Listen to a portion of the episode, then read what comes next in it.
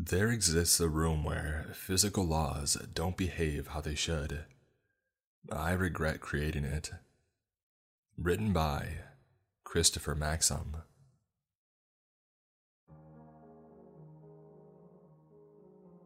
The room was one of many experiments that allowed us to tamper with the fabric of space time in an enclosed location, to toy with the delicate laws of our physical world and fine tune them to our liking. The first 370 went off without a hitch. Some of our finer work included Room 112, where one could experience astral separation. With it, the ability to view remote locations. In another, Room 213, there were dream storms. Any subject asleep inside would be bombarded with pieces of other people's and nightly cinema, nightmares and all. And our crowning achievement up to that point, Room 301. Within its walls, time stood still. No matter how long a subject claims to have stayed inside, they always exited the room at the same time they had entered. And then there came that room, the one that put all of the others to shame. Room 371. The first few tests were promising. Mixed results and readings led us to draw the conclusion that this room had somehow inherited traits from all the previous ones. For starters, time was malleable in there to an extent. Subjects reported being inside for weeks when really it had only been days. In addition, they all experienced different things out of body events, hallucinations, psychic visions, the list goes on. It was shaping up to be our best work. But then, the unthinkable happened. It is a day I will never forget, try as I might. Elizabeth, you're pregnant, seven months along. You know my work here is dangerous and we can't risk your safety. The sigh of disappointment came through the receiver. I know, Garrett, I know. But I haven't seen you in over a week now. Will you even be here when our son is born? This time, I let out a sigh. The work we're doing here, it could very well change the world. When our son is born, I will be there. And I want him to be proud of his father. We had reached an impasse, and so uh, we sat for a moment of silence, phones to our ears, each hoping for a bit of understanding from the other. It was in this silence that I charted a course for middle ground. I tell you what, why don't you leave Jessica with the nanny and get a room at the local inn? I usually sleep here, but the hotel is just around the corner. I can meet you there after work. We'll make a night of it. After work? Is there ever an after work with you? I chuckled. Not really, but I promise I'll be there. Let's say nine ish. Alright, I'll do it. You're lucky that I still love you to pieces after all these years.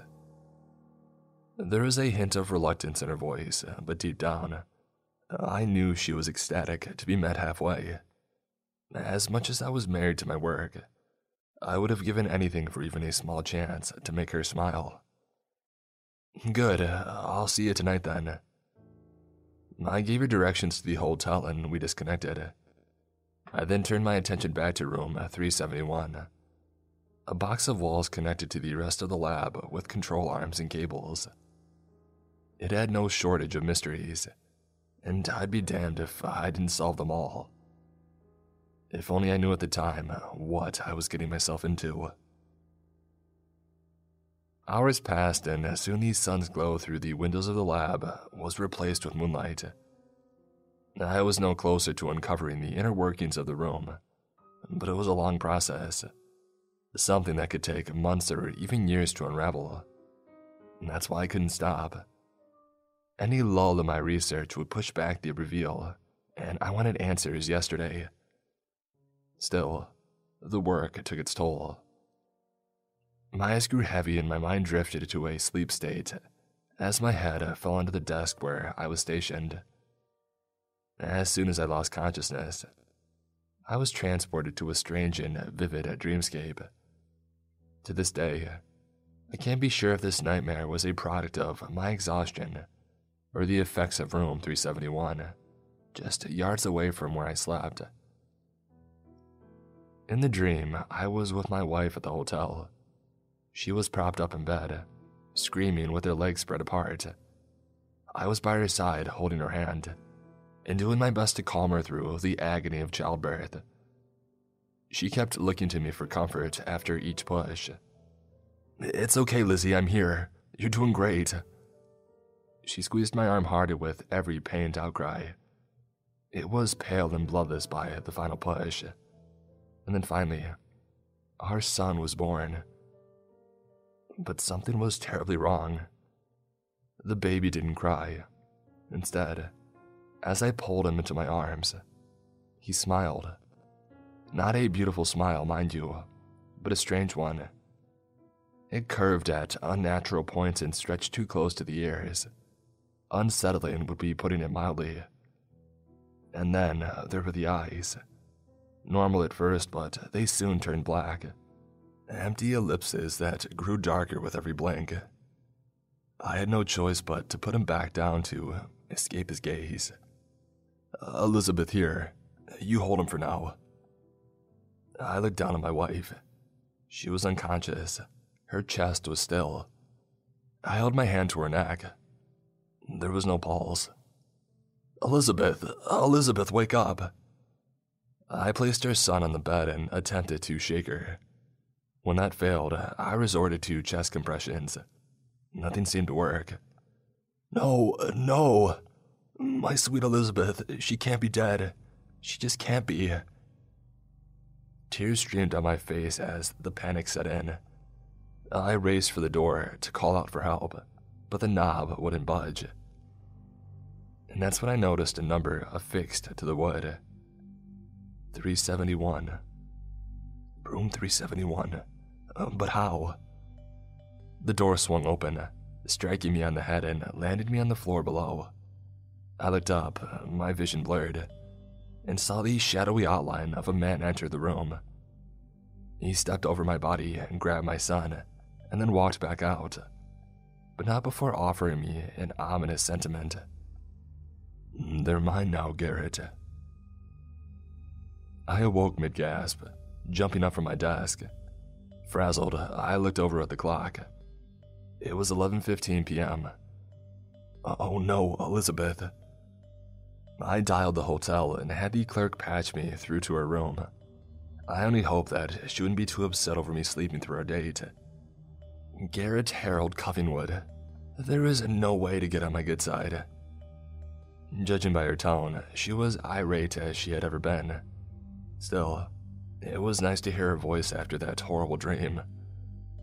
Uh, I'm sorry, hun. Work got away from me and then I dozed off on my desk. It won't happen again, I promise. There is a faint voice in the background. Is that Daddy? Uh, can I talk to him? It was our daughter. Did you bring Jessica with you? I thought I told you to leave her with the nanny. Uh, doesn't she have school tomorrow? Her tone was still firm and unwavering. Your daughter hasn't seen you in over a week. I've allowed her one day of hooky to spend time with her father. Get here now and don't waste another minute. It was clear that she meant business, and I wasn't about to test her fury any further. I'll be there in 20 minutes. I just have to. My eyes drifted to the room, and I recalled the strange dream my mind had concocted. Say, Elizabeth, what room are you staying in? Room 371.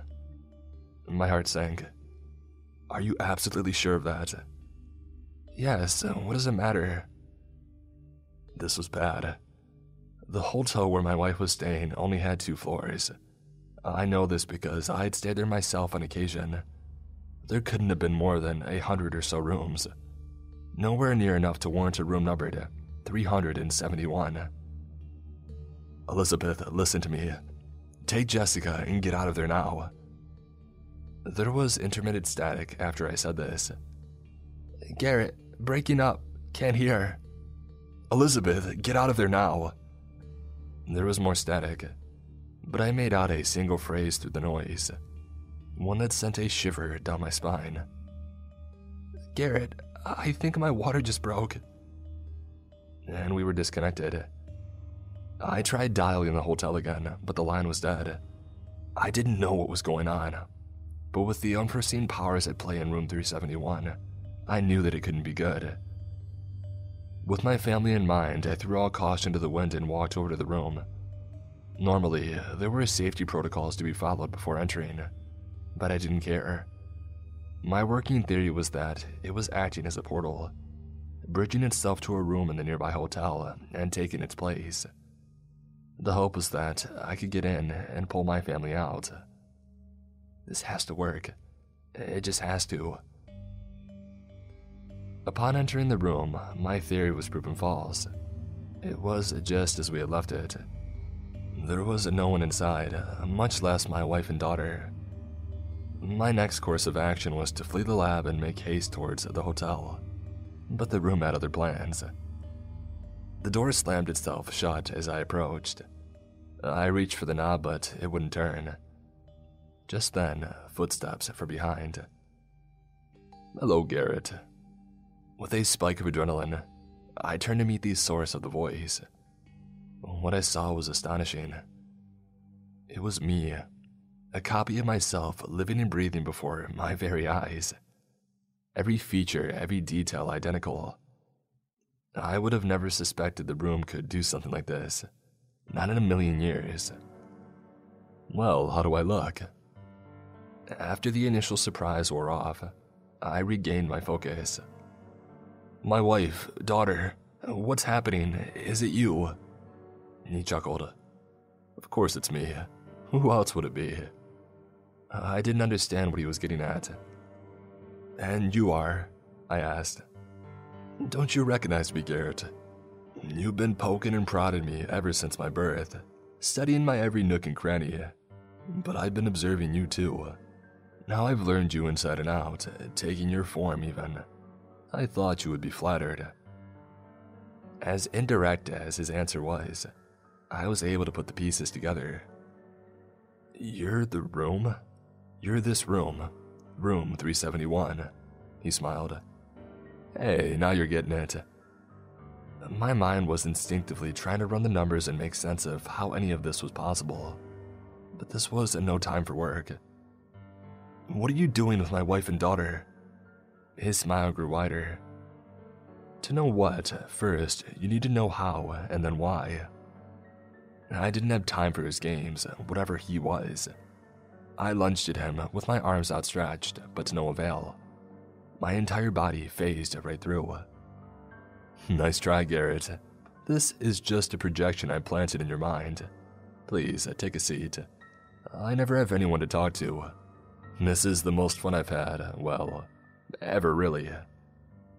I stood back against the wall and stared him down, my eyes now welling up.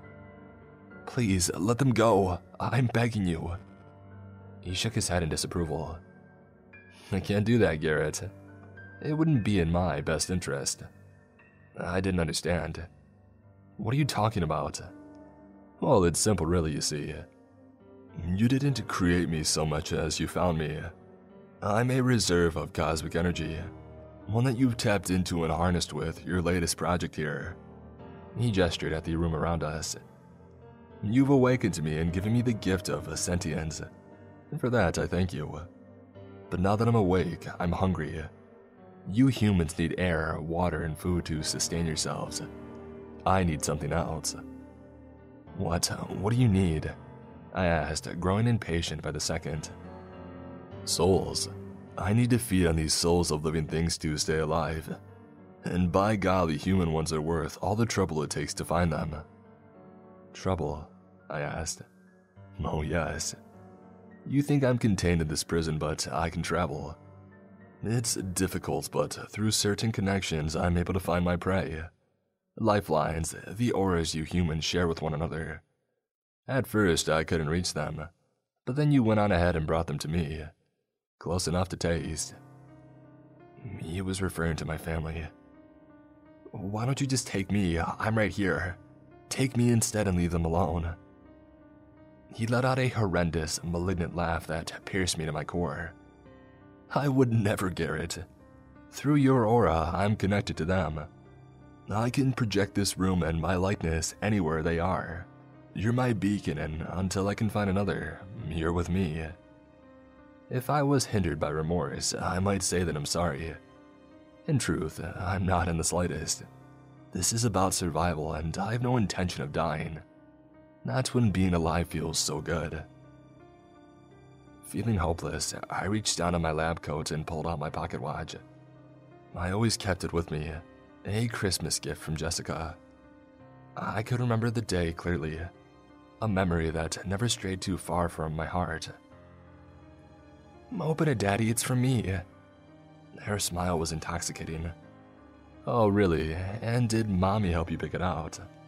Nope, I picked this one out by myself. I slowly pulled apart the gift wrap, savoring the moment. Eventually, I pulled out the watch and opened its face, revealing a remarkable design within. This is wonderful, sweetie. I love it. She looked at me with inquisitive eyes. What's the matter, sweetie? Do you understand what it's for? I laughed. Well, of course, it's to tell time. She shook her head. No, you're always at work and you forget to come back and see us.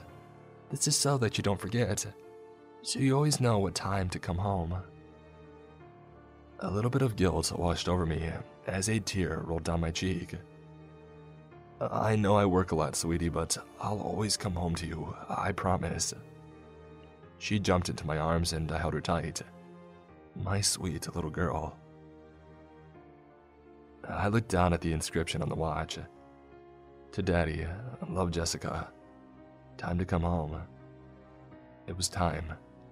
Time to end this. I threw the pocket watch against the wall as hard as my arm would allow. It shattered into a thousand pieces.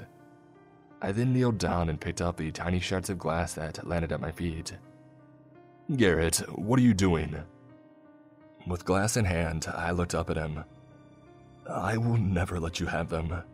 Consider your bridge to the outer world closed. Using the glass, I sliced my arms open, slits long and deep enough that I would inevitably bleed to death in minutes, effectively cutting off whatever connection he had to my family. At least then, they would have a fighting chance. No, you'll ruin everything. The last thing I remember before losing consciousness was the sound of the door swinging open and then everything faded away. I awoke at my desk, positioned exactly as I was before. After gathering my wits and recalling what had happened, I jumped to my feet and turned to the room. My clone was standing just outside the door. Settle down, Garrett. You're going to be fine. I looked down at my arms. There were no wounds. I have the acute ability to manipulate time, you're now as you were just before entering the room. What about my family? He sighed. That was a bold move back there, attempting to take your own life. I didn't expect that. Had I known you humans were prone to sacrifice, I wouldn't have revealed so much. Your family's fine. He could see the disbelief painted on my face. See for yourself. He pointed at the phone on my desk. I hesitantly picked it up and held it to my ear. Go on and dial already. I dialed the hotel number and asked the clerk to put me through to my wife. To my delight, she answered Garrett Harold Covenwood, this is no way to get on my good side. It was so good to hear her voice. Is Jessica there with you? Yes, how did you know? Thank God you were both okay. Uh, could you put her on for me? The next voice that I heard was my daughter's, as happy as ever. Daddy, are you coming to see us now? My little girl, safe and sound. Yes, sweetie, I am. It's time for me to come home. Yay! She was overjoyed. Elizabeth took the phone back. You better not be toying with her emotions, Garrett. I'm not. I'll be there shortly. By the way, what room are you in? Room 102, why?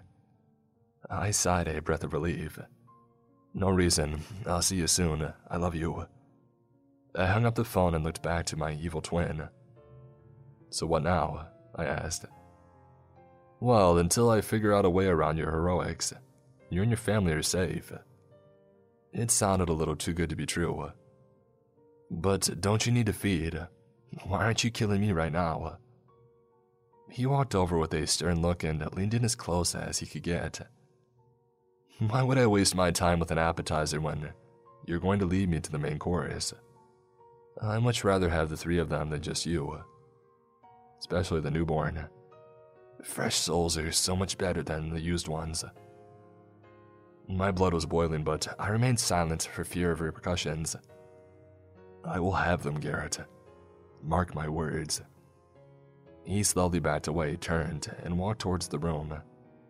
He then looked at me one last time and grinned. I hope you don't mind me holding on to this look for a while. What can I say? I like it. And with that, he vanished into thin air, never to be seen or heard from again. At least, that was the hope. Soon after the ordeal, I took Elizabeth and Jessica home, packed our things, and drove as far away from that room as possible. I vowed never to work in that lab again for as long as I lived, or anywhere that kept me away from my family. From now on, they come first. If that entity ever does come around, I'll be waiting. I will never let him take them. I got snowed in at my cabin, and something wanted me to open the door. Written by Dark and Creepy.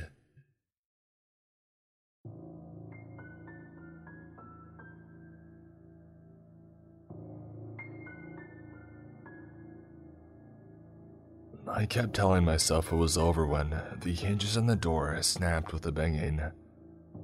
The wood splintered and, with it, the wooden door collapsed against the floor. The small screws that held it in place echoed while rolling, matching the beating of my heart as it wanted to spring out of my chest. I was stuck in my summer cabin during the winter, snowed in because I was too stupid to leave before these storms came.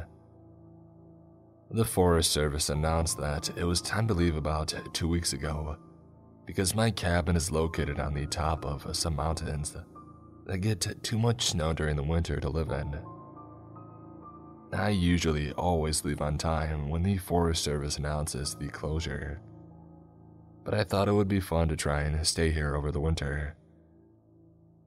I stayed mainly because of the quarantine, and with everything closed, I thought it would be better. It was something that I had never done before, but I was prepared as I boarded up the lower windows like I usually did to make sure the snow didn't break through. I also had stockpiled enough food to last until February and made sure to call up the power companies to make sure that they didn't cut off the power on me this year because I was planning on staying longer. I didn't regret the idea until the first snowstorm. That's when reality hit me. There was no leaving until the snow melted away, and this was only going to grow as it was too cold for it to melt, and there were many more snowstorms coming my way. I spent most of my time building 1,000 piece puzzles while listening to the old CDs that I had stored up here. The memories of seeing my wife and children's smiling faces sitting at this table from times long ago brightened up my mood for a moment. But it was short as I wished they were here with me, especially my wife who had died uh, four years ago. While thinking about her, I heard some scratching coming from uh, the back wall. Wondering if it was an animal trying to get in, I opened the front door and yelled to scare it off. I heard it stop and, with a smile, I slowly began to close the door before I heard whispering. It was faint, but it was coming closer. Standing there, I was wondering what was making that sound and remembered I had left my CD player on, and that must have been what I heard. I brushed it off and returned back to working on the puzzle after grabbing a drink from the fridge. Upon closing the door, I heard the scratching again coming from the back wall. But this time, I just let it be, as it didn't bother me enough and it could probably just be branches brushing against the side of the building. Dad, come look at this. A voice whispered from behind me. A tingle struck down my spine as I looked back to see no one there. The crazy thing is that the voice seemed so familiar, but one that I hadn't heard in uh, so long. Hello? I asked the now quiet cabin after turning off the CD player. Dad, it's cold. Help me. The voice said again, and it hit me as this was the voice of my daughter, but when she was younger. Sarah, is that you? I asked, wondering what in the hell was going on. Dad, it's cold out here. Please let me inside. The voice said again, but more clear. Now I knew for a fact that this was not just my imagination. Was my daughter actually calling for me? Wait, no. That's crazy because she doesn't have that young childish voice anymore. She's married and is expecting to have a baby girl in spring, so uh, there's no possible. Are you going to let me die, Dad? Like you let Mom? The voice said from outside. My body froze like a statue as I wondered if this was just my imagination or something much, much darker. Please, it's so cold. Who are you? I asked with a quivering tone. It's me, Sarah, your daughter. Please open the door. I'm going to freeze out here. The voice said from the other side of the door. The voice still sounded off as the tone didn't match up right. It was like a robot and devoid of emotion, which made it sound even scarier. At the time, I slowly tried to think of what to do, and I instinctively grabbed the metal rod used for stirring the fire and clenched it in my hand slightly while moving away from the door. You're not my daughter, Get the hell off my property, whoever you are. I screamed while backing away from the front door. The voice changed again, and it shocked me to my core. Honey, uh, why won't you let us in? Sarah wants to warm up next to the fire, and I want to see your smiling face again. Upon hearing this, I nearly dropped the metal rod to the ground, as it was the voice of my wife and I took a step forward, thinking it was actually her. My mind was flooded with happy memories until I remembered attending her funeral. The voice outside wasn't my wife. It couldn't possibly be. What do you want? Please, whoever's out there, I'm just an old man. I got nothing really worth stealing in here. Please, leave me alone. Honey, don't you recognize me? Please take the boards off the window so we can see each other. Frightened to my very core and having no idea on what to do next, I stayed silent while moving towards the bathroom. I snuck inside and locked the door, just hoping whatever was out there would go away. Was someone trying to mess with me? I asked myself. But how did they even get out here with all the snow? Well, it's not too bad yet, so it is possible that someone could get up here. But who? Who would be on the other side of that door? I heard the voice say something that I couldn't hear through the door. Right before, I heard a loud bang on the door. It was followed by another and another, as I could hear the hinges loosening up. I kept telling myself it was over when the hinges on the door snapped with the banging. The wood splintered, and with it, the wooden door collapsed against the floor. The small screws that held it in echoed while rolling, matching the beating of my heart as it wanted to spring out of my chest. I sat on the bathroom floor, dead silent, listening to every sound that followed. In a twisted voice, I could hear the words echoing Come out through the insulated log walls. I held my breath listening to the wood boards creak with every step from whatever just had broken down the door. Whatever this was had to be sadistic and trying to mess with me and not just rob me, I thought to myself. That's up until I heard the sniffing and the footsteps switch to crawling that came closer and closer until whatever it was was right on the other side of the door. I smell you, the voice said deeply.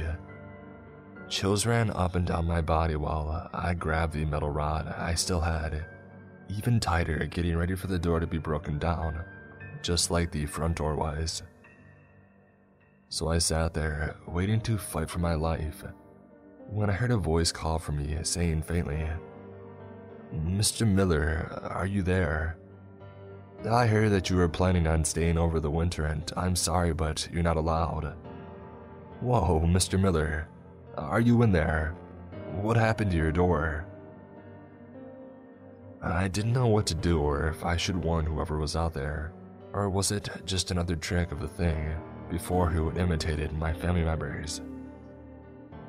I took in a deep breath and knew I couldn't just stay where I was, so I unlocked the door and swung it open so fast, just in case I could hit whatever was just outside of it. As I did, I felt the door hit something, and so I shoved the door even harder until I heard someone one shot in pain. I pulled back the door to see a park ranger land on the ground unconscious. Quickly, I looked around to see if anything else was there, just waiting to attack me uh, at any waking moment, but luckily, uh, I didn't see anything. I'm so sorry. Are you okay? I asked the park ranger who I tried to help out. Yeah, he said while rubbing his head before continuing. The real question is, are you okay? What's going on here? I thought you had gotten attacked by a bear or something with the sides of this cabin all scratched up. Especially with that door being knocked over and letting in all the cold. Honestly, I don't know what that was there. I never saw it, but it sounded like another person. Are there any other vehicles out there besides mine and yours? No, I don't remember seeing anyone, he replied. No one else is up here besides us, because it's closed during the wintertime. We got a call from the power company informing us that you were still up here, and you were requesting power over the winter. Look, we don't want to kick you out of your own cabin, but we have these rules to keep everyone safe. Now, we need to get the heck out of here right now. I get it, but what's the rush? I still need to clean this place up and fix that door end. There's no time. We've already been here long enough and need to leave. Your vehicle probably won't be able to make it down, but uh, I got snow chains in my Jeep, so just hop into mine and we can get out of here. You can't just expect me to up and leave everything here, do you? I asked frantically. If you want to live, I do. Plus, you can come back once winter ends. But we need to leave before that thing comes back. Wait, what? Are you talking about that thing that knocked on my door? You know about it. What is that thing? The park ranger looked at me and just shook his head while widening his eyes and saying, All you need to know is that we need to get the hell out of here. And then he grabbed my arm and yanked me towards the front door. While we were leaving, I could hear scratching coming from the back wall again. I ignored it as we ran out and hopped into his Jeep. Quickly, He drove down the snowy mountain, trying his best to keep the Jeep from uh, sliding off the side. While he drove, I asked, So, what was that thing that broke down my door? And don't try to sugarcoat it at all, or tell me it was a bear because no bear can mimic human voices like that hellish thing did. The ranger sighed before saying, I guess you already know enough that it won't make a difference if I told you what we know. But to be honest, we're just as confused as you on what that thing is. We've tried to figure it out over the years, but every time we leave people in this area over the winter, we come and investigate and they all end up missing. And there is no explanation of who or what did it. Really. So I'm not losing my mind after all. What else do you know about it? I asked. Nothing more than I told you besides the fact that this thing only seems to come out during the winter. That's the main reason we have the rule for all the people who own cabins in this area that they are not allowed to stay here during the winter like you. We blame it on the snow and the bitterly cold winters. And that's the reason that uh, they don't come up to their cabins all year long. And don't get me wrong, both of those things are good reasons. It's just that the main reason is because uh, of that thing. We have no idea how to deal with it. So, we've been following these rules and uh, regulations since the 1950s, right back when it was first sighted. Upon hearing this, I sat there motionless, not knowing if this guy was actually trying to mess with me, because he never had seen the monster and only had heard it, and it really could have been him the whole time. Plus, when I had opened the bathroom door, I hit that guy, and that's exactly where the creature was just moments before. I kept wondering this until I heard a faint scratching coming from uh, the back of the Jeep.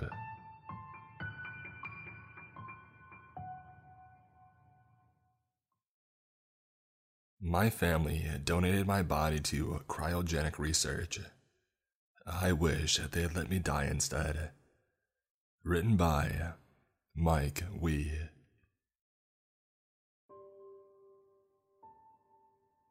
I've been in a coma for as long as I can remember. Luckily for me, uh, flashes of my life before the accident occasionally present themselves in my dreams. Memories of a horrible accident an accident from which I will probably never be able to fully recover from. From what I can recall from my shambled mess of recollections, I had been driving back home after a late night shift at my job. I worked as a programmer at a startup after having tried applying for different positions in the past. After I had finally grown tired of job hunting, I had settled for my current job. Sure, the pay could have been better, but at least I was able to pay my rent and still have some money left on the side for when things get rough. On my way home, something had jumped in front of my car. I had tried diverting my path to safety, but it had been too late. I had lost control of my car and crashed into whatever had jumped out in the darkness of the night. My head slammed into the steering wheel, the airbag failing to open in time. It's not surprising that I lost consciousness shortly after. Now, I'm pretty sure that I didn't kill a person. Instead, it seemed like I had run over an insect of some sort. It looked like an ant. A giant ant. It had shrieked in the moments after my car had crashed into it. I can still hear its painful shrieks in my dreams, cursing me for what I've done. I know it's hard to believe, uh, but my gut feeling keeps telling me that I had done something unforgivable to that giant ant. It felt as if I had killed a human being, even though I had only seconds to register its cries for help.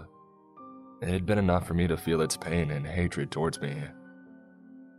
These same visions, or rather, dreams, have been haunting me ever since. It's as if that creature, that giant ant, is causing them as a form of revenge to punish me for my lack of driving skills.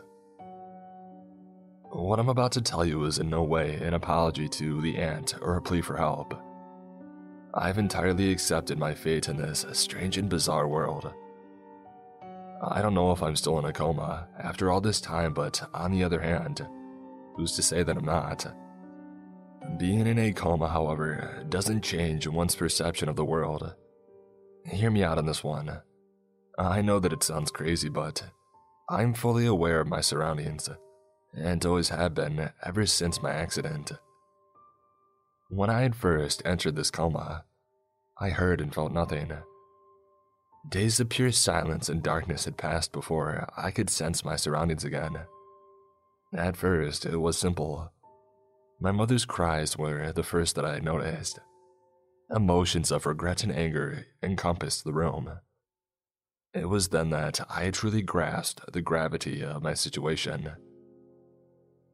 An unescapable coma. Dr. Mousesmith has said in a cold tone causing my family even more emotional trauma. If losing your only child to an accident wasn't bad enough, then I don't know how they managed to keep a straight face after what Mousesmith had told them next. They tried desperately to control their emotions as they continued listening to Mousesmith's explanation of their son's dreadful situation.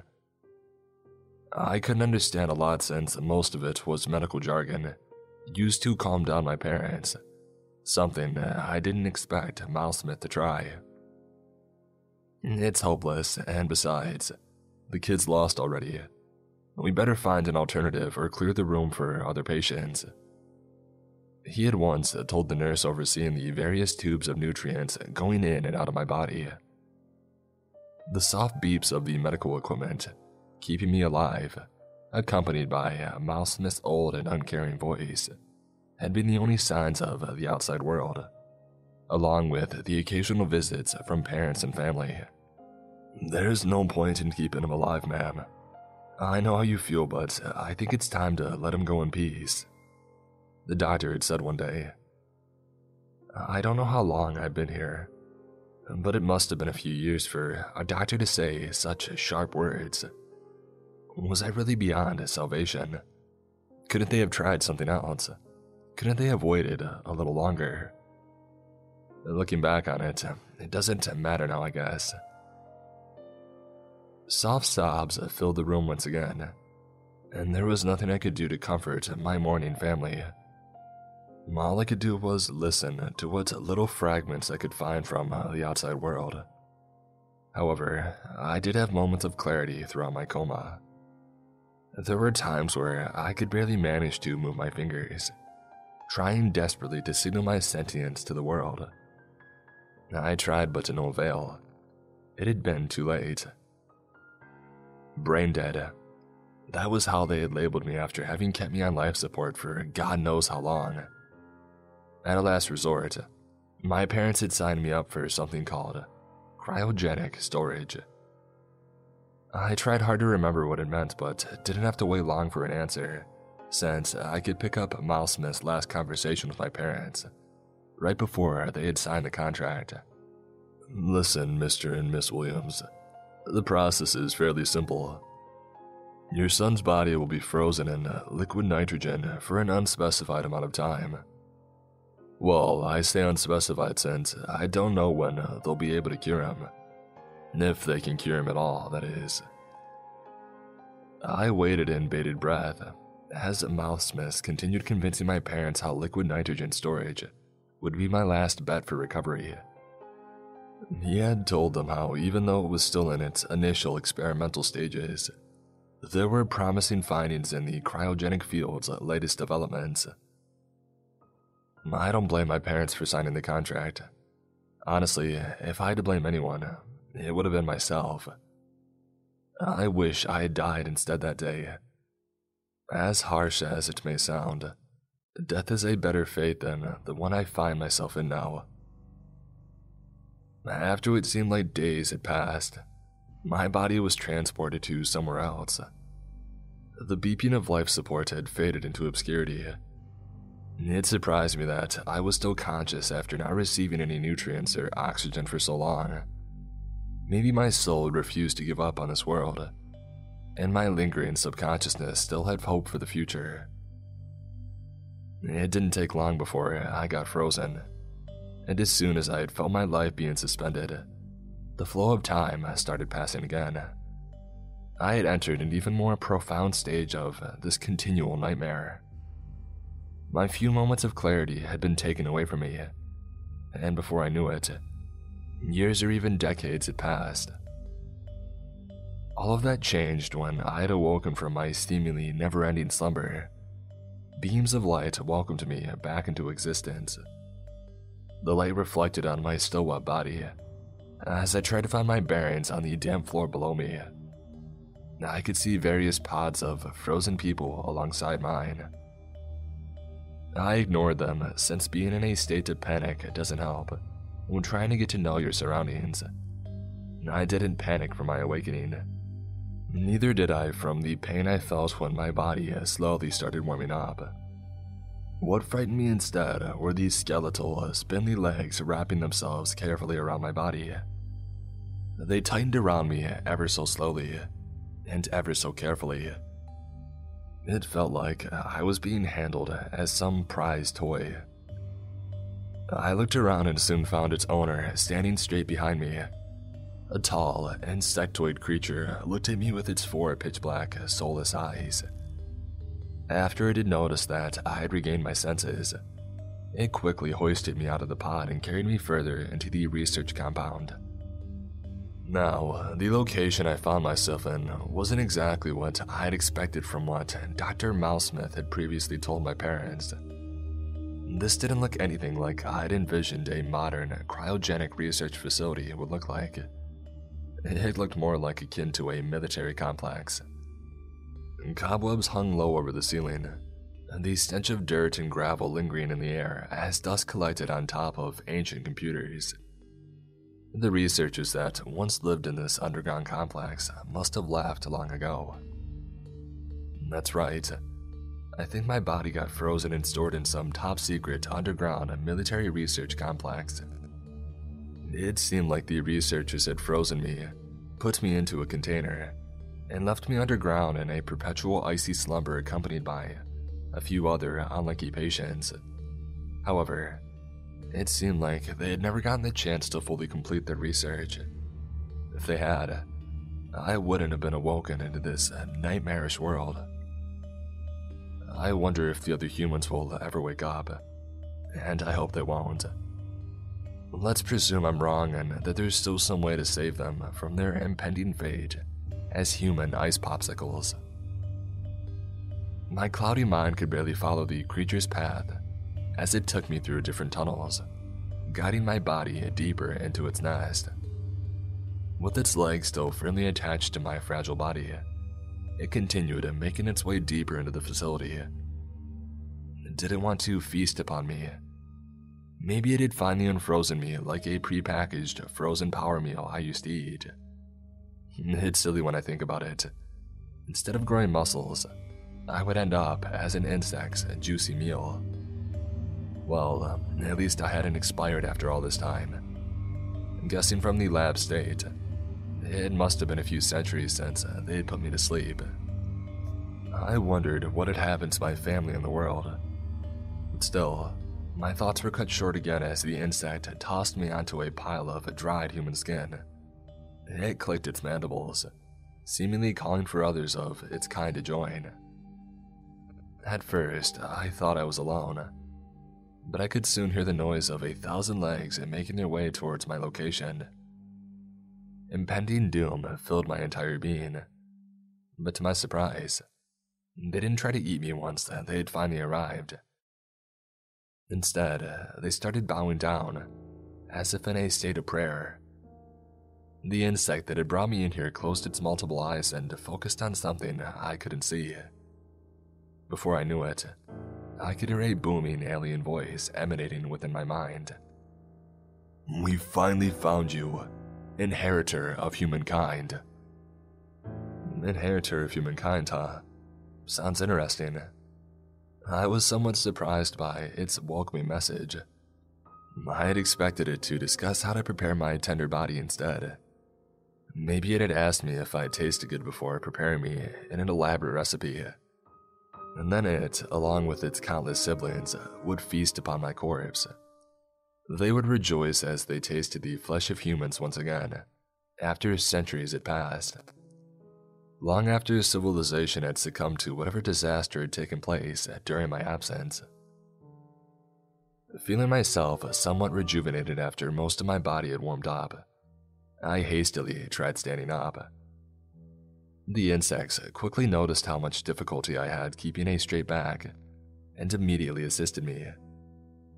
Mandibles held up my skeletal and pale frame, allowing me to finally breathe properly for the first time after my awakening. I let out a few coughs since the air felt so foreign to my lungs. I could feel the dust hurling into my mouth, greedily making its way into my body and attaching themselves to whatever they could find to adhere to. I tried speaking, but my vocal cords had shrunk after not being able to talk for so long. I'm sure being frozen for an extended period didn't help either. The insect, which I assumed was the leader of the nest, closed its eyes and focused once again. I see that you have trouble expressing your feelings towards us human. Fret not, for we don't need words to convey feelings. We feed on information that comes straight from your feeble mind. Straight from my mind, all right. I focused on forming an answer within my mind, thinking about the accident, thinking about how I had run over that giant ant and gotten into this mess in the first place. After a few minutes had passed, the leader clicked its mandibles and looked me dead in the eyes. So, you killed one of our kind long ago. Am I correct? I paused, not sure what would happen to me if I dared to give the wrong answer. In the end, I nodded, causing the creature to take a few steps back along with its siblings. I call them his siblings since I don't know if this species has a queen. Maybe this leader really was the only one out there. Perhaps this cold, horrific beast in front of me represented its entire species. I don't know what happened during my slumber, but I'm sure no humans roam this new version of the planet I once called home. I could see the sun emitting from a few holes in the ceiling of this deprecated hybrid construction. Although I was pretty sure that I wouldn't find a hospitable world above ground if I even dared to poke my head through. No happy ending for humanity here, it seems. Maybe the ants had consumed all of humanity after I had killed one of their kind. Or perhaps uh, I'm just slowly starting to lose my sanity. Heck, chances are that I'm still laying down on my hospital bed, being fed through an assortment of tubes. Maybe I would hear the familiar sound of the life support system, desperately trying to keep my lungs supplied with uh, just enough oxygen to live another day in purgatory.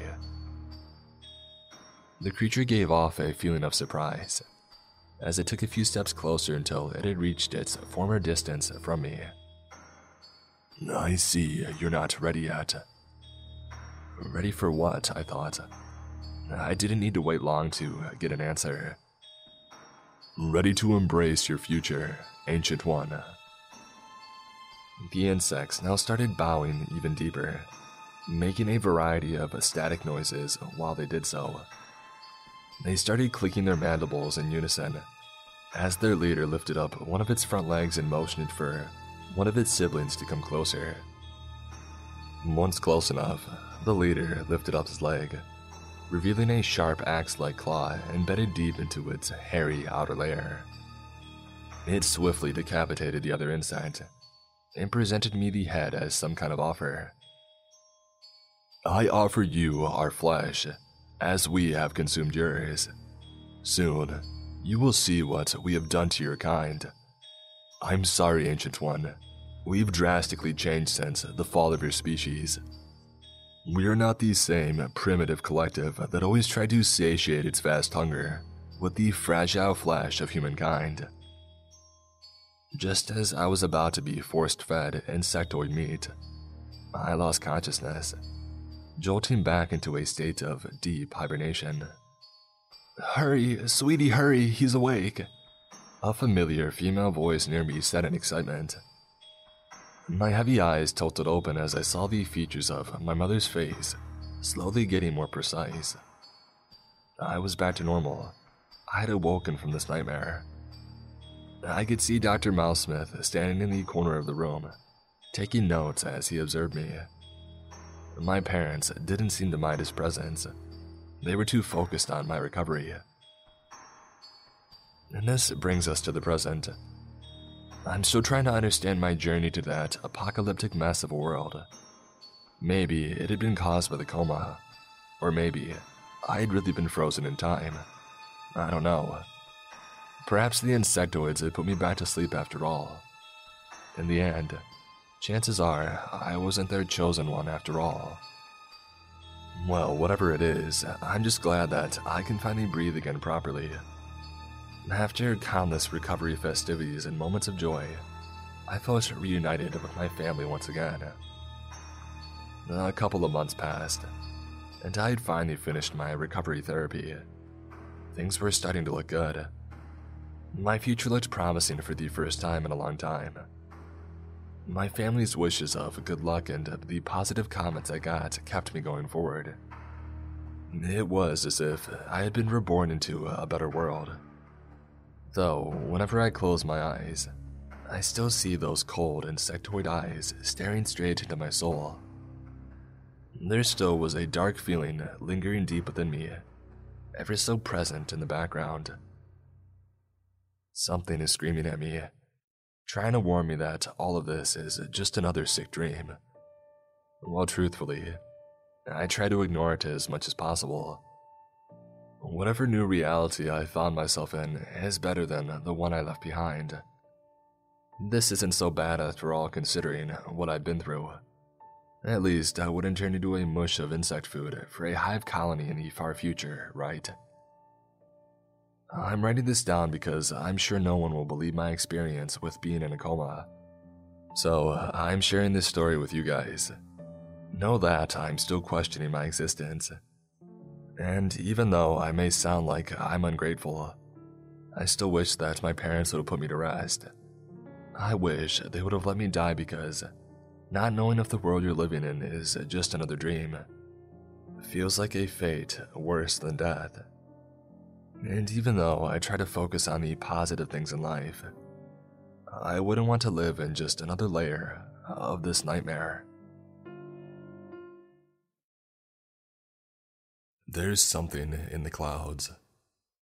Written by Drunken Swordsman. If dark gray clouds suddenly form in the sky, go inside. Draw the curtains, lock the doors, get to a cellar if you can. Whatever you do, don't look at the things moving in the clouds. I could tell you who or where I am, but it would probably mean nothing to you. Suffice to say, I'm not from the USA, but from a small, unimportant country on the edges of Eastern Europe. I'm writing this in the hope that it will somehow get out onto the internet in time to warn others of what's coming.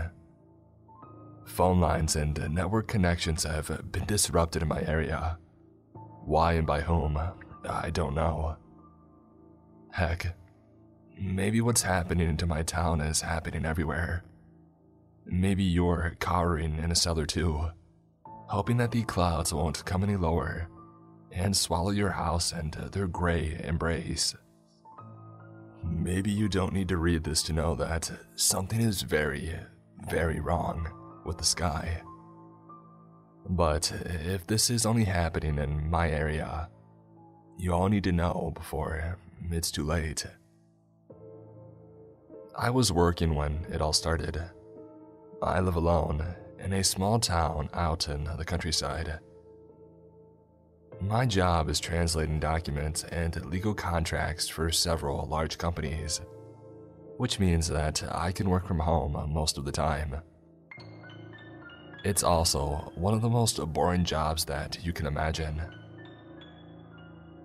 That day was as tedious as it gets, made even worse by the fact that the weather outside was absolutely lovely. It was late summer, the sun was out. I could hear birdsong from the street. And here I sat, stuck inside, slogging through 37 pages of legal documentation that I barely even understood. Only the promise of going out in the evening and getting a few beers with my friendly neighbor couple, Patrick and Ellie, made it all bearable. When my phone pinged an incoming message alert, I thought nothing of it. Probably Patrick making sure that uh, we were still on for that evening. I finished up the paragraph I was writing, flicked into my inbox, and opened the newest item. It read Attention, citizen. This is an emergency announcement. Please follow these orders without exception and await further instructions. Close all windows and doors. Pull all curtains and blinds closed. If you cannot do so, go into a room without windows and shut the door. Do not leave your house. Do not look up at the sky. What the heck? This was the first time in my life that I had gotten an emergency announcement like this. Heck, I didn't even know my country had an emergency announcement service. Then what were those orders? Why shouldn't we look up at the sky? And so I did what any curious, bored young person would do. I got up, went to the window, and had a look outside. Don't ask me whether I'm a dumbass or not, because it's pretty obvious now that, yes, I most certainly am. I'm not sure what I was expecting but I sure as heck wasn't ready for uh, what I saw outside. The day had darkened. In the minute or two I had been reading the message, gray, low hanging clouds uh, seemed to form in the sky. Even as I watched, they seemed to grow, spreading further and further, reaching slowly like clawing, crawling fingers to seize the edges of the horizon. Was this some sort of freak storm? Was that why we should close all the windows and stay inside? As I watched the darkening sky, I began to feel strangely unsettled. There was something not quite right about the clouds. The way they coiled and shifted, the way they seemed much more solid and lower to the ground than usual. The way certain parts moved in unison within their depths, almost as if. Almost as if something massive was moving inside of them. I cried out and leapt away from the window. I'm not a coward, I dare say, but at that moment, I panicked.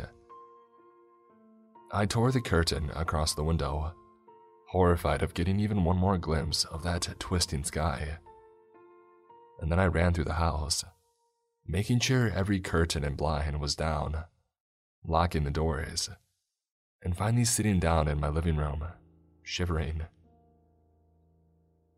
It took me a few minutes to calm down and for my breathing to settle.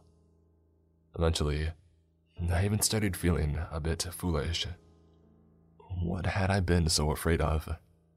There was nothing outside. The clouds it was probably just a trick of the light that had made the sky look so strange. Or just abnormal weather patterns. Nothing more to it. I jumped, and then laughed at my own foolishness as my phone rang. Picking it up, I went to pour myself some water. Hello. Hey man, this is Patrick. How you doing? Hey dude, I smiled, relaxing at the sound of my friend's voice. Yeah, it's pretty good here. Got a little spooked by the weather outside, is all. Did you get a weird automated message just now, too? About not looking at the sky and stuff? Patrick laughed at the other end of the phone. Yeah, man, shit's whack, am I right? I couldn't help but smile. Patrick was the type of person who would fake his own funeral for a laugh. Nothing could keep him down. That's actually why I'm calling you, he continued. Unless you want to risk alien abduction or whatever this is. I guess we're off for beers tonight. Ah, crap, you're right, I said. Shame, I was looking forward to seeing you. Hey, say hi to Ellie for me. After this is over, we can grab a bite to eat, maybe. Hey, yeah, man, that sounds good. By the way, what do you think this could be? Ellie was saying some crazy conspiracy stuff, like the government is testing new aircraft or something. Sometimes it's hard being the brains in this relationship.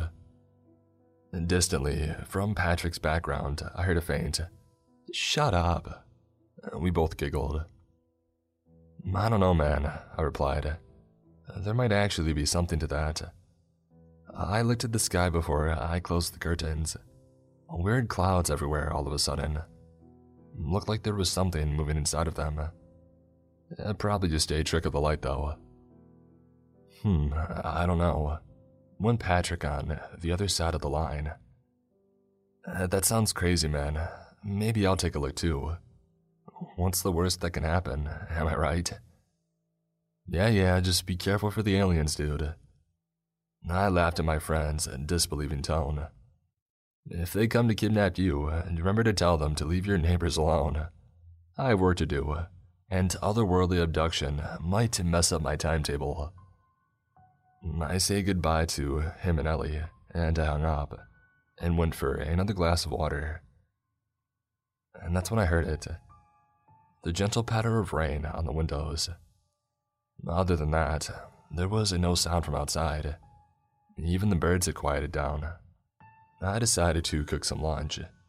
It looked like it was going to be a long, boring day of work, so I might as well eat and then get on with it. I just started heating up some water when I heard someone shouting outside my house. It was faint, muffled by the rain in the curtained windows but quite unmistakable. I went to open the curtains and look outside, and I stopped short. A strange sense of foreboding and horror washed over me. If I opened the curtains, I would see the sky again. That very thought filled me with an uncertain fear. Why? What was going on outside? What was I so scared of? The shouting drew me out of my reverie. I pressed my ear to the curtained window to hear better, and finally, I recognized the voice. It was Patrick, and he was shouting, screaming, as if in the most terrible pain. The hills with eyes, the space with no dimension, they're watching, they've seen me. They descend in space is meaningless. They will arrive. The travelers from beyond the clockwork, the watchers from beyond the stars. God, oh God. I stumbled back from the window in shock. Patrick's voice, usually so carefree, was twisted into an agonized shriek. I can only imagine how loud he must have been, screaming for it to carry all the way to me, through the walls of both our houses and over the rain outside. A crash of glass outside made me jump. Patrick's voice returned louder and clearer.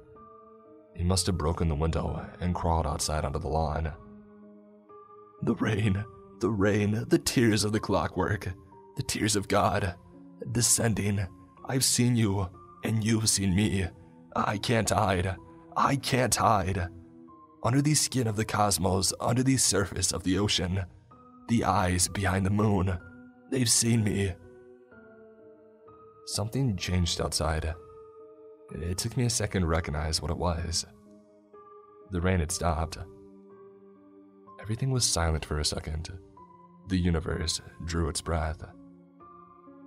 and then the concussive bang of a gunshot made me jump.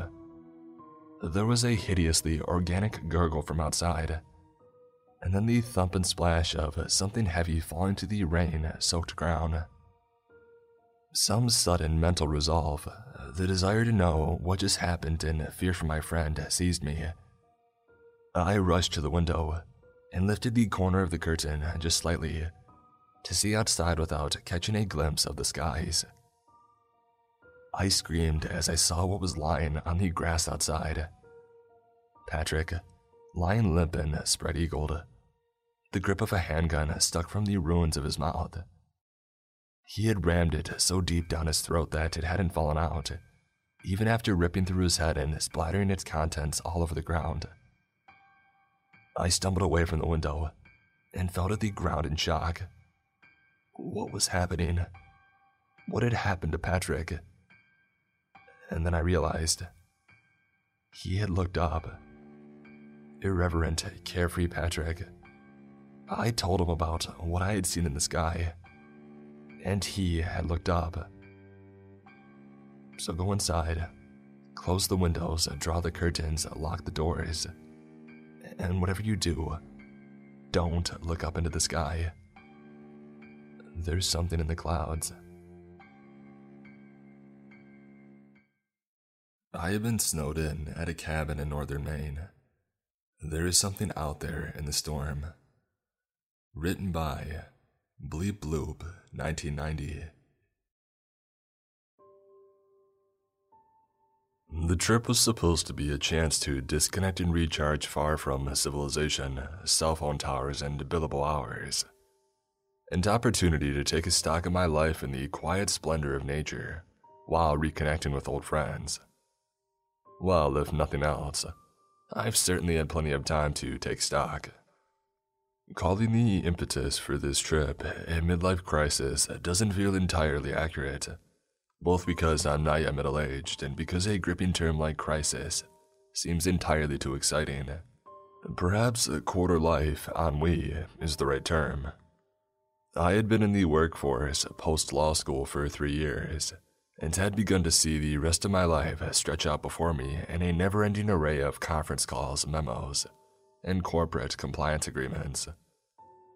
What truly inspired the trip, I suppose, was not the realization that the prospect of 40 more years spent in the trenches of corporate law was unacceptably bleak, but that I was coming to accept it wouldn't be so bad, really. A comfortable life, a privileged life in many respects it felt like the moment the biting wind fades away, the cold snow becomes a warm blanket, and one teeters on the edge of acceptance, recognizing that freezing to death might not be so bad after all. I'm aware that thinking of my cushy corporate job as a metaphor for freezing to death is pretty ironic, and given that there's a pretty good chance now that I will actually freeze to death. I suppose that I could laugh at it if, you know, I wasn't worried about freezing to death, or worse. I think maybe I have not yet had the inordinate amount of whiskey I need before I'm ready to think about that, or worse. The sky was a gunmetal blue when we crossed over the state line into Kittery. By the time that we hit uh, Somerset County, uh, two and a half hours north of 195, it had shifted to a steely gray, the clouds hanging low and depressive. The first flakes began to fall in Dexter, where we stopped to load up on groceries, beer, and to final impulse buys at the Reny's located within the heart of downtown, surrounded by empty brick buildings and boarded up businesses. I had lived 18 years of my life in Somerset County and had spent too many cold hours as a teenager sitting in a car lodged on the side of the road waiting for rescue to think casually, given the nature of our destination of continuing on in a snowstorm. But the forecast hadn't called for any snow, and we figured any flurries would soon let up.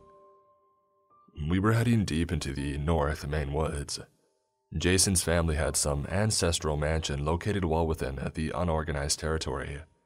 A perfect spot, according to him, for a week of ice fishing and day drinking. The appeal of dropping off the face of the world and spending a week in one of the few areas of the country still largely unmapped, where the places were not given names but numbers, held a deep appeal to me, and apparently to Jason as well.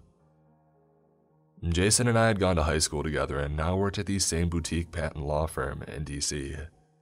We had somehow convinced our friends, scattered about the United States and a great diaspora common to Maine college graduates, that a week in a secluded house in the Maine woods in January would be both fun and an ideal reunion experience. The snow stayed light and intermittent until we turned off the narrow two lane Blacktop Road and onto the gravelly choked confines of uh, the old logging road uh, that led to the house. Our small caravan of cars had to slow to a creep. 4x4 drive engaged and headlights throwing back a screen of uh, darting white static in the darkening evening as the snow, curiously unmentioned by the weather forecast on WABI TV5 the prior evening, picked up. We discussed turning back, trying again the next day. None of us wanted to risk going off the road this far from emergency services or reliable cellular reception, but decided to press on. I found myself replaying that moment incessantly in my head Imagining the life that I'd been living if we had gone through the onerous process of turning around on the small one lane road, driving out of the woods, and turned our headlights south. I picture the alternative me, sitting in a motel room somewhere south and east, maybe in Greenville or Dover Foxcroft, probably feeling pretty discouraged that the trip had fallen apart and trying to figure out a new plan. But sitting in a place with electricity and central heating not trapped in a dark, crumbling mansion, hemmed in by shrieking winds and endless, remorseless snow. Shrieking winds that, sometimes at night mostly, when the thoughts in my head began to feel less like my physiological process, at least somewhat under my control, and more like starving rats skittering in climb in panic, sound like the scratching of claws against wood and the chittering of unspeakable creatures waiting to feed. But we didn't turn back. We pressed on through the snow. The effort of keeping the car within the poorly defined boundaries of what was barely a road required immense concentration, making each tense moment stretch out. But the unchanging nature of the view, restricted to the narrow window of light able to cut through the swirling snow, lent the drive an eerily timeless quality.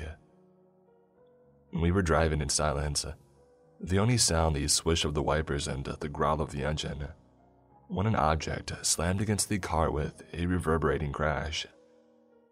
More crashes followed in quick succession, and I saw a deer leap out of the gloom, its eyes highlighted by the glare of the headlights, were wide and swiveling wildly within the sockets, foam billowing from the corners of its mouth. It landed with a wrenching smash in the hood and hubs began beating a staccato drumbeat, splintering the windshield. The animal writhed furiously, and I saw panic in its eyes as it finally got free and hurled itself away, running headlong in the direction that we had come.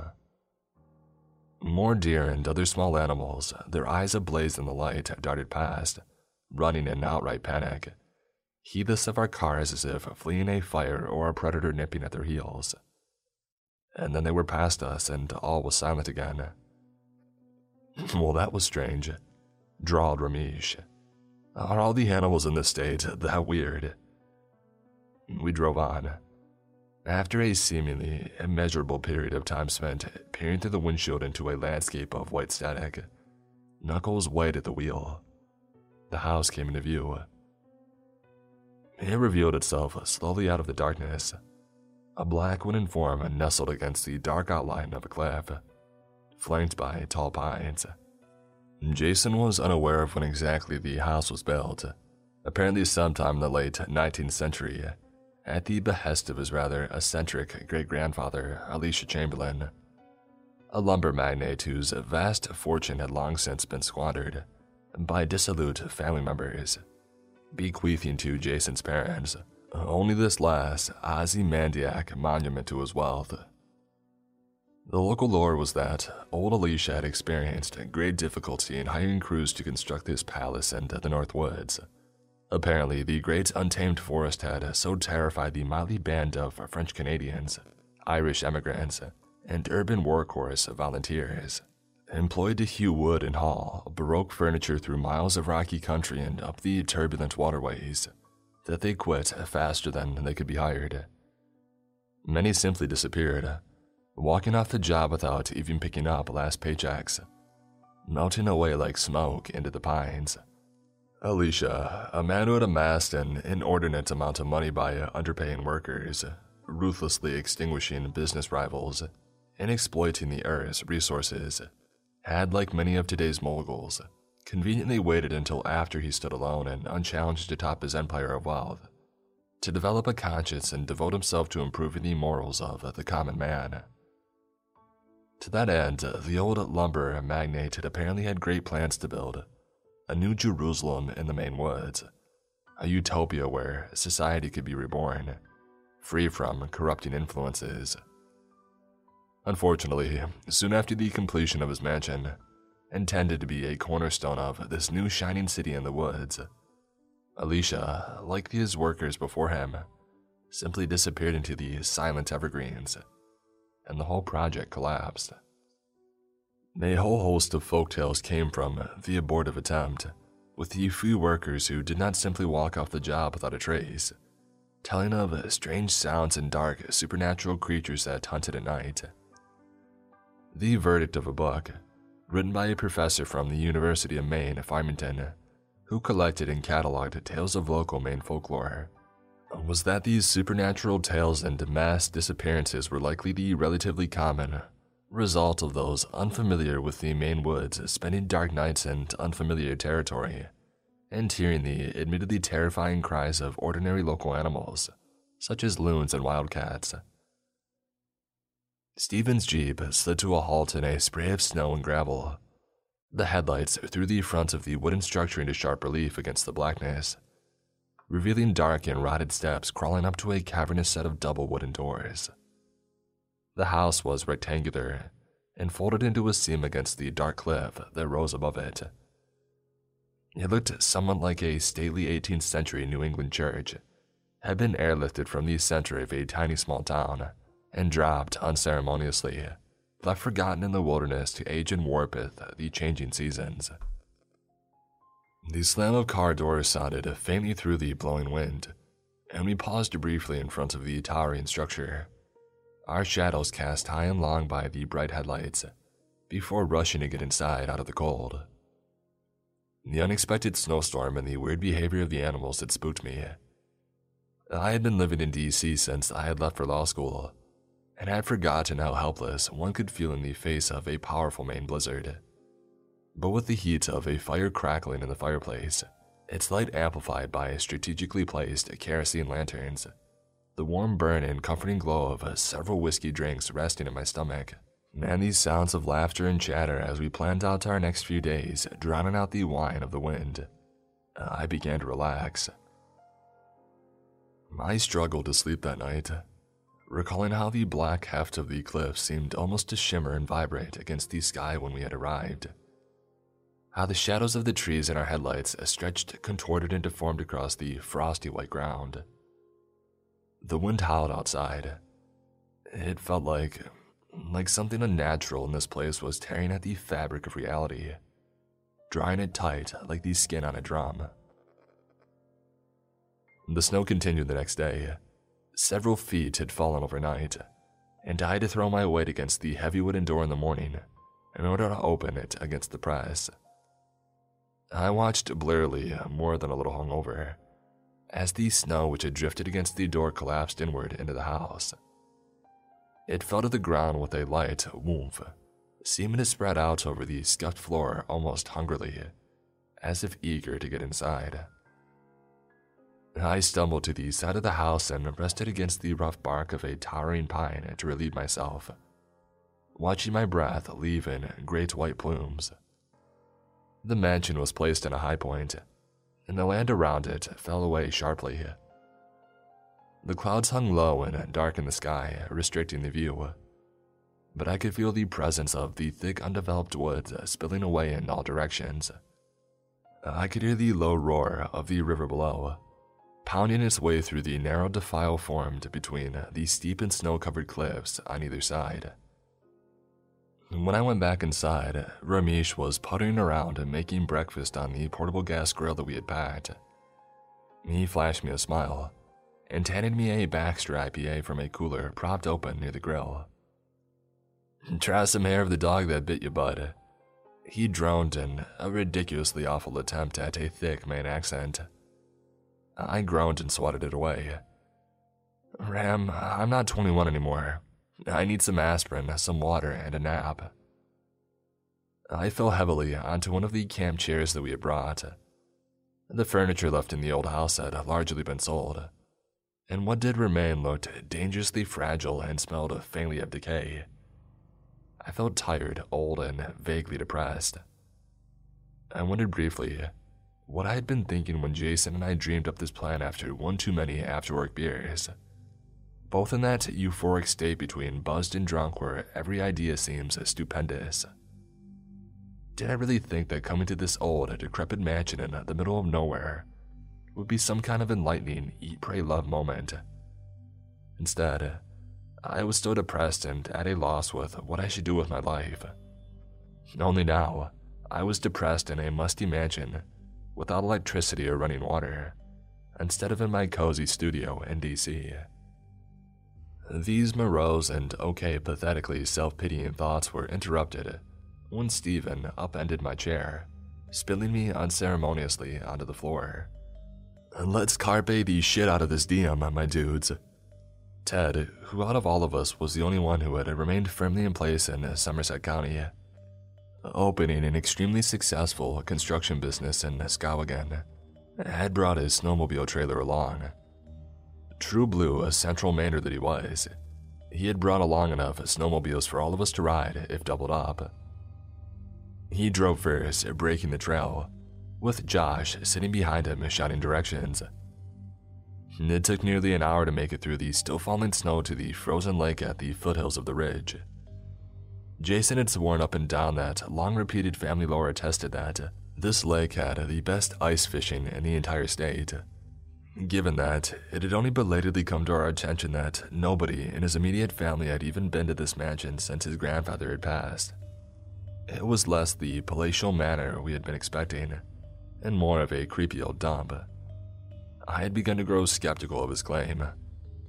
However, I had to admit that on this point he had not been exaggerating, and soon an array of trout, perches, pikes, and other fish I couldn't name lay stretched out on the ice. Somehow I had forgotten that ice fishing was largely just standing around a hole in the ice, drinking and waiting. It soon lost its charm. With the snow still picking up, we elected to head back early. I was turning to follow Alex back to the waiting snowmobiles when, out of the corner of my eye, I saw something move. Turning slowly in my thick winter clothes, the snow sticking heavily to my boots, I looked in the direction of the movement.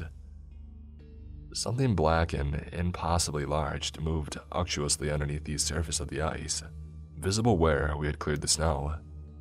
I heard a low scraping sound as its many limbs brushed against the surface. I felt my pulse sounding within the confines of my hat and hood. My mouth seemed suddenly very dry. I heard a low, guttural roar come reverberating out of the impenetrable white snow, and let out a short, involuntary scream.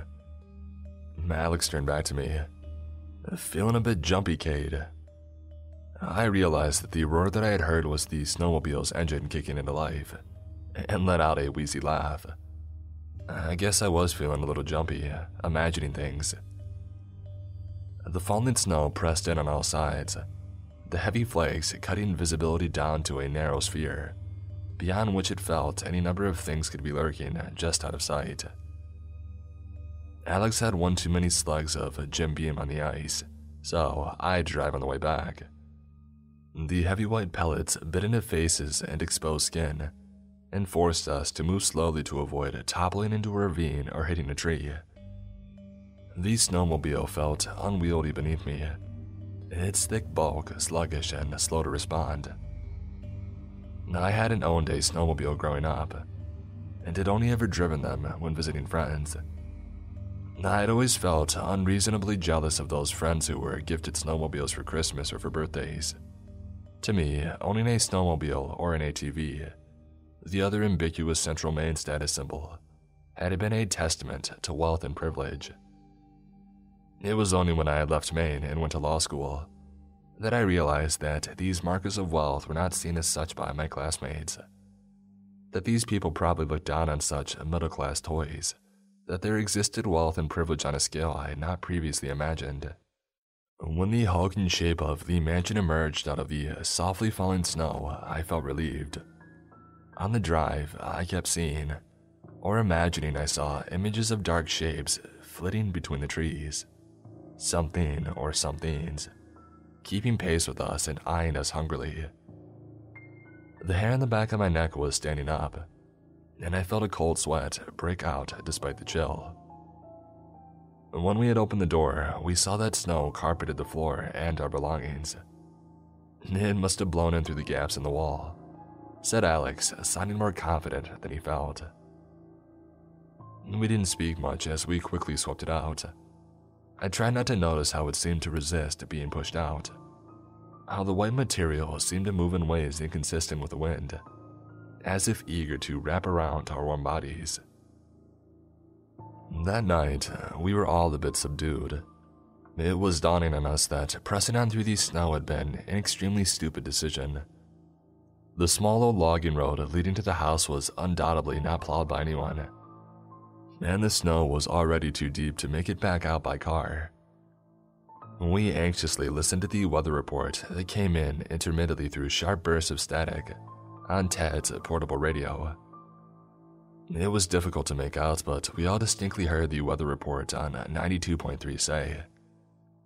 Expect the clear skies across the state to continue for the next few days. What the hell? Ram burst out in frustration. Uh, did telling weather by satellite not yet replace reading bird entrails in this sorry state? It's a full on blizzard out there. He gesticulated wildly toward the heavy stained glass windows that lined the walls, snow sticking eagerly, almost greedily to their panes. The sun had not yet fallen, but it was dark in the house. The thick blankets of snow allowing only a meager gray light to filter through. Maybe it's very localized, said Ted hesitantly. They may not bother mentioning a small storm out here where hardly anyone lives. Yeah, maybe, I agree, but it's still weird. We checked the weather so many times before coming. The satellites showed nothing for the next few days, not even scattered clouds. Where did this come from? Nobody had a good answer. We all went to sleep shortly after. Now, uh, I'm lying here trying to convince myself that these scratching and scurrying sounds against the roof and walls are just branches blowing in the wind. That the snow I keep needing to brush off my sleeping bag is just falling randomly through small gaps in the ceiling, not seeking me out. I started writing this account today. Uh, I'm not really sure why. Part boredom, part a slow creeping suspicion that something very odd is going on. This place just doesn't feel right. I remember now a weird story recently made the rounds about a small coastal Maine town, Malsumis, that was abandoned by its residents. I find myself wondering if perhaps there are still unexplored corners of this world, unturned rocks where things dark and inexplicable fester. I think tomorrow we will try to figure out the best way out of here. We are all going to die in this place. We tried to make it out today. We didn't make it 500 yards before they started coming out of the snow. The morning broke with pale light filtering through the granite gray clouds. The snow hadn't let up. Ted's massive truck was buried almost above the hood, and the roofs of our various rented SUVs were barely visible. None of us had brought snowshoes other than Ramesh, who had insisted, much to our decision, and stopping in Freeport to pick up a pair of sticker new bright orange snowshoes from LL Bean. We elected to ride these snowmobiles back to the main road and deal with our cars and other gear later. We all paused before heaving open the heavy double doors, a team effort due to the accumulated snow. I think that all of us had the same unspoken, irrational fear of stepping out into the whirling blanket of snow, but were unwilling to give voice to it. It was an instinctual fear, as if coming from some long dormant reptilian section of the brain, attuned to an ancient threat. A threat long banished since we learned to wield fire and bend the world to our will, but the one that still lay in wait in the dark recesses of the world. The snow was falling heavily as we pulled away from the mansion. The broken slats leading up to the door lent the building an imbecilic broken smile, as if it watched us leave with manic derision, knowing we would be back. I was driving behind Ted and Alex. These snowmobiles' single headlight tend to spite the morning hour, as heavy snow pressed in claustrophobically blocking the sun and shrouding the tops of the trees in an impenetrable white swarm of flakes. The roar of the engines was loud, and the tang of gasoline strong in the air as we slid onto the open powder of the road and began to gain speed.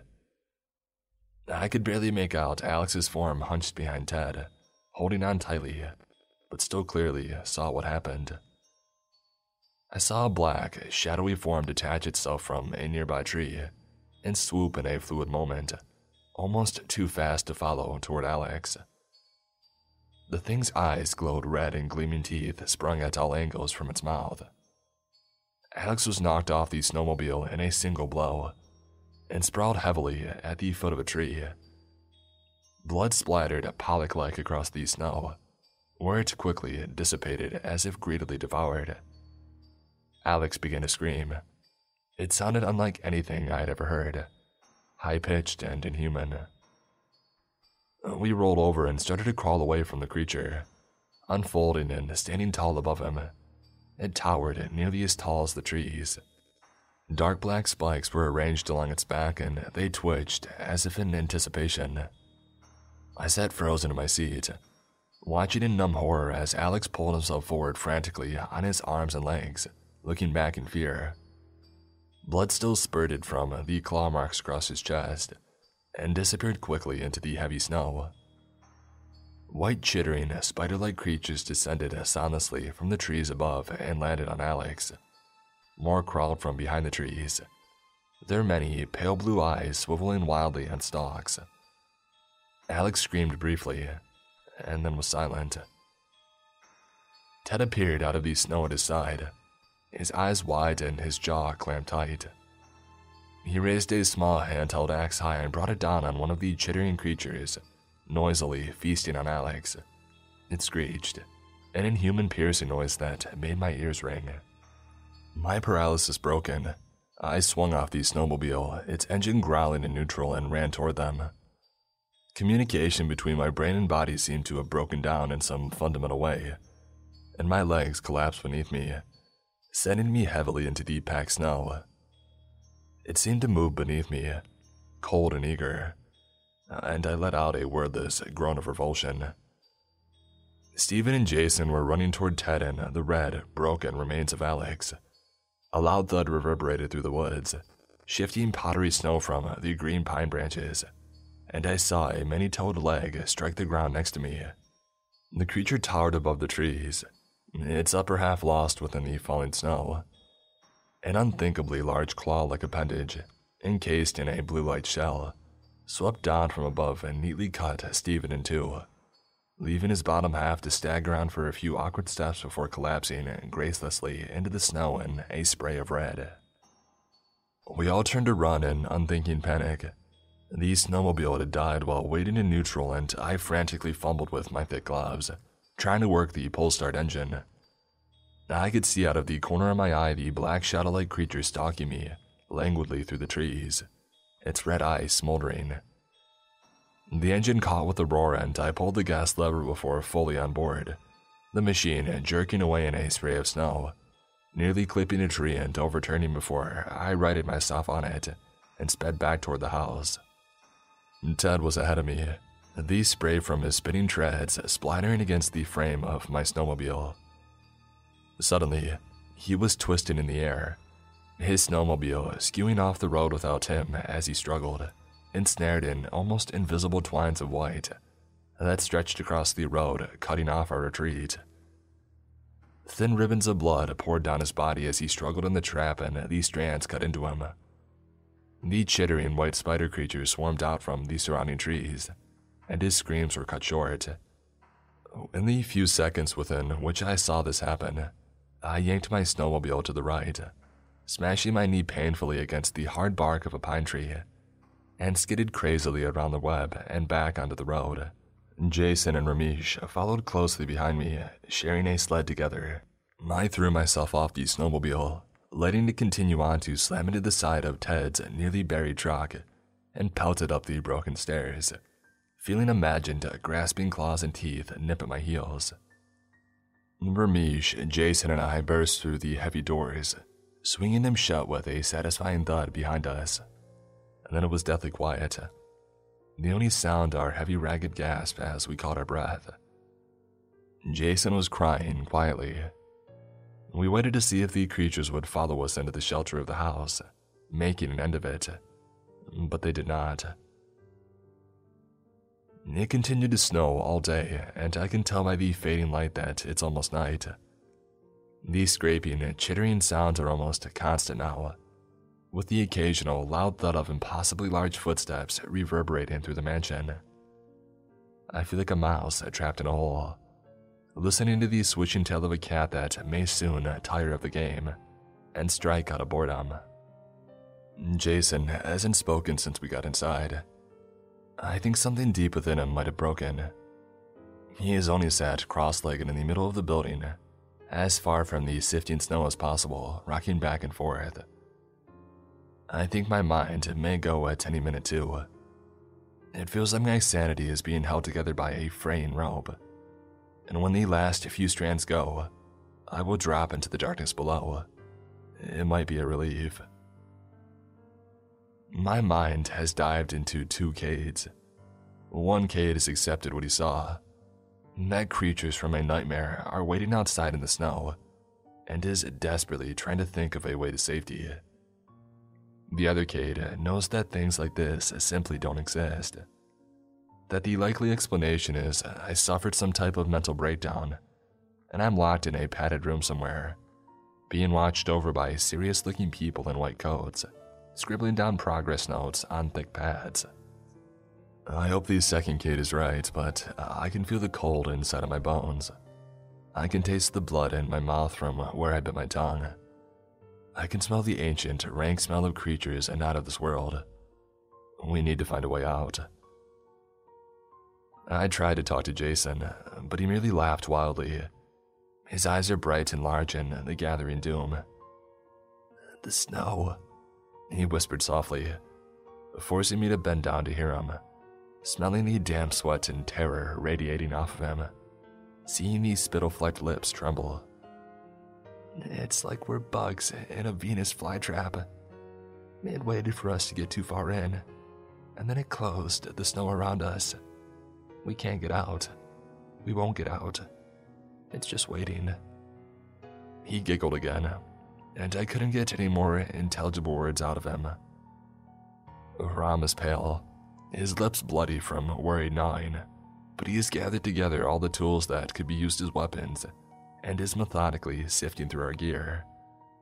I think if we can survive this night, he and I will try to escape in the morning. I just hope this is only here. I hope this isn't the whole world now. I don't know the point of even trying to post this, aside from a few intermittent flashes. I've only had a sporadic service since leaving Greenville. Maybe somehow it'll go through though. At times, the connection comes through loud and clear despite the distance. I'll leave it trying to connect overnight. If you read this, just know that there are pockets in this world where reality is stretched thin, where things can come through. Stay away from them. I read my grandpa's old diary from the 1900s. I found out that he was a monster. Written by Russell82.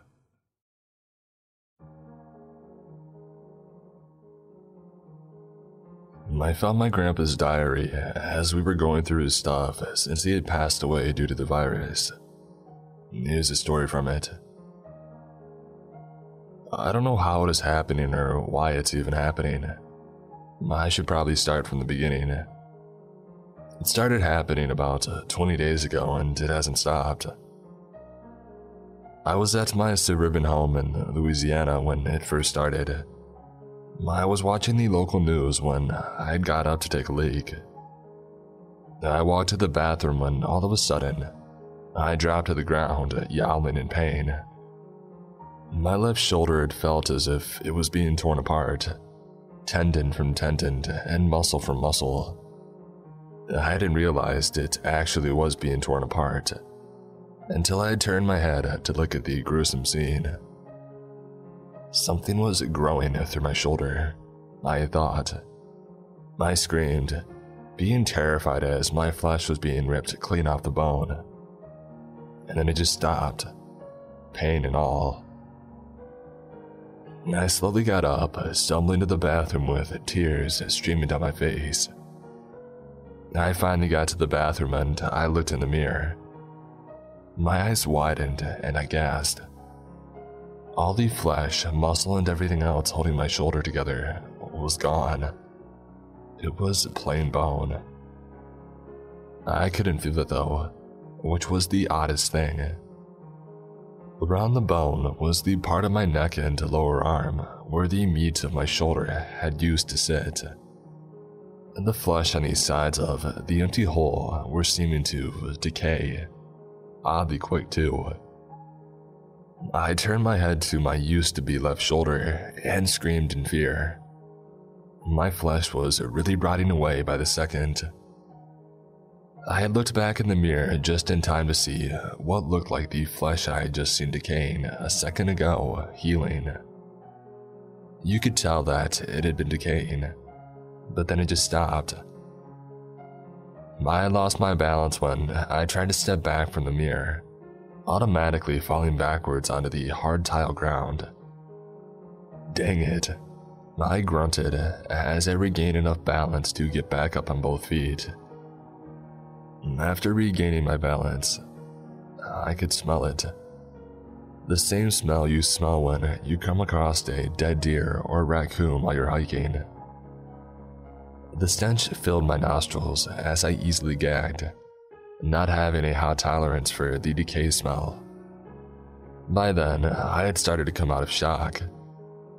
I stumbled around the bathroom, trying to get out.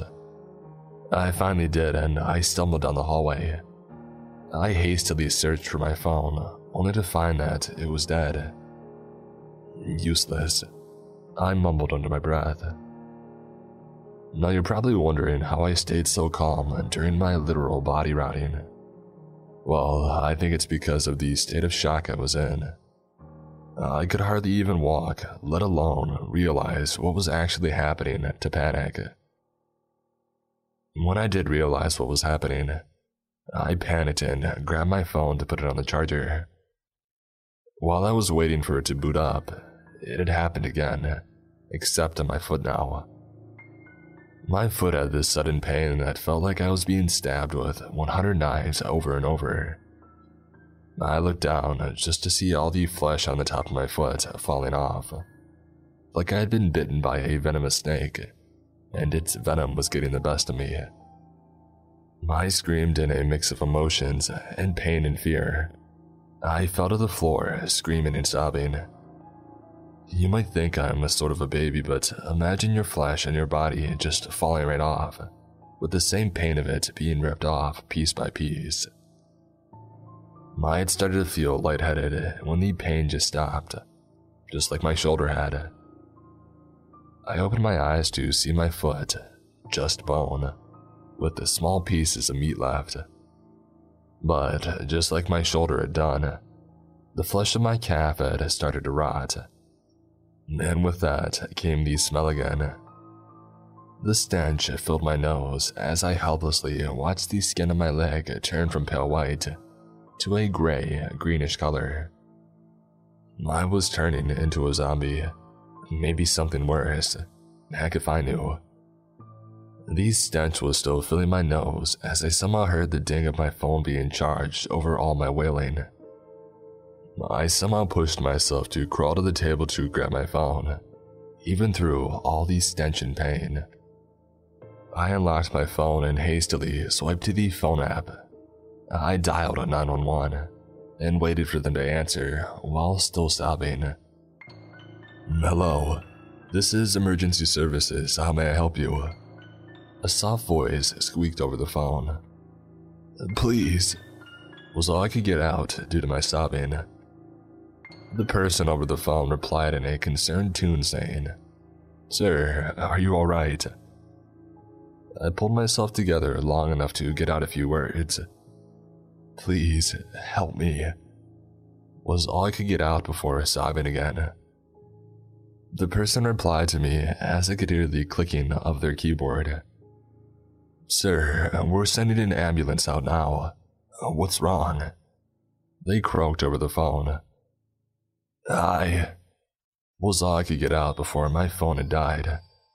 Stupid phone. I said in between cries. I sat on the floor, feeling dazed for maybe 15 minutes before I'd heard the ambulance. Everything went black. I don't know what happened after that, because I woke up in a hospital bed. The smell had still not left. That's the first thing that I noticed. My eyes opened wider. I looked down to see my foot covered in white medical wrap, along with my shoulder. I had just been at my home, decaying a second ago. Now I'm in a hospital bed getting treated. As soon as a nurse noticed me awake, she had run out of the room, and she came running back with what I assumed was a police officer. Uh, I couldn't really tell because everything was still so blurry. Sir, uh, can you hear me? The nurse asked in a panicky voice. I tried to talk, but I couldn't, realizing I had a tube down my throat. I nodded my head slowly as I heard the officer talk. Miss, I hate to interrupt, but do you realize we have a criminal on our hands? The officer said in a deep, almost intimidating voice. I thought to myself, panicking, What do you mean by criminal?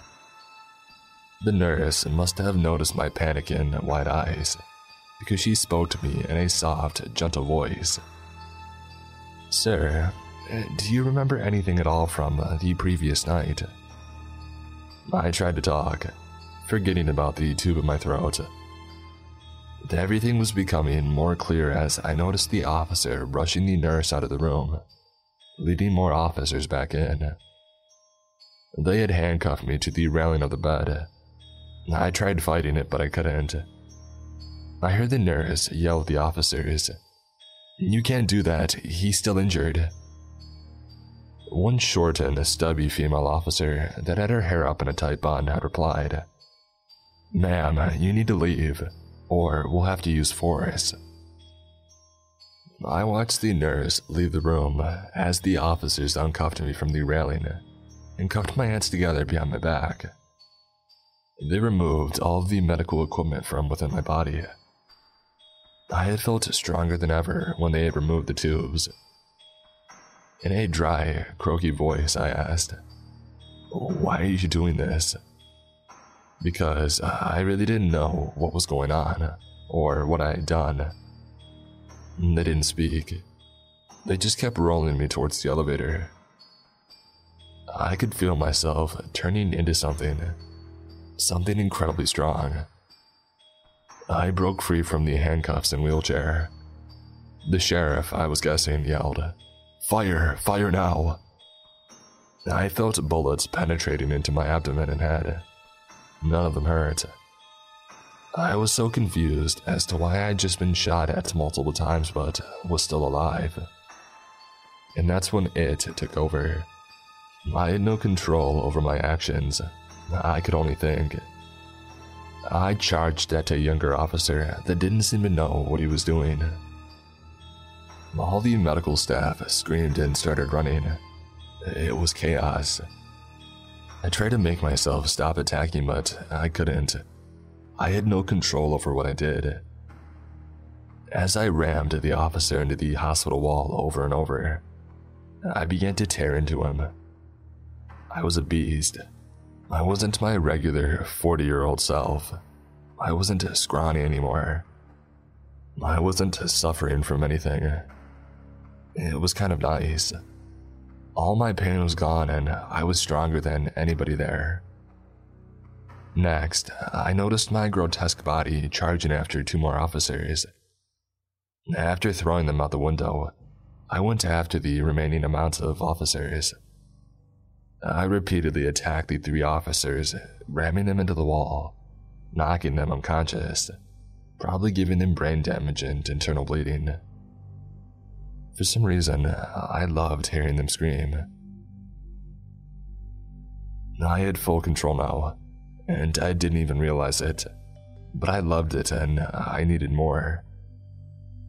After seeing probably around eight bodies on the ground around me, I proceeded to jump from the fourth floor of the local hospital, not harming me at all. I looked around to see a surrounding SWAT team with maybe four cop cars. I knew I could easily take them all out. I even smirked at them, and they knew it too. They started firing at me. I didn't feel a thing. I was almost invincible. I charged at the SWAT truck, crushing it, along with everybody and everything in it. I heard a variety of voices yelling, Back down, back down now. They knew that I was too strong for them, but I wasn't finished yet. I've always been looked down on my whole life for my size and my money. So now was my time to get revenge. I made a noise. It was the most deathly screech I've ever heard. I was proud of it.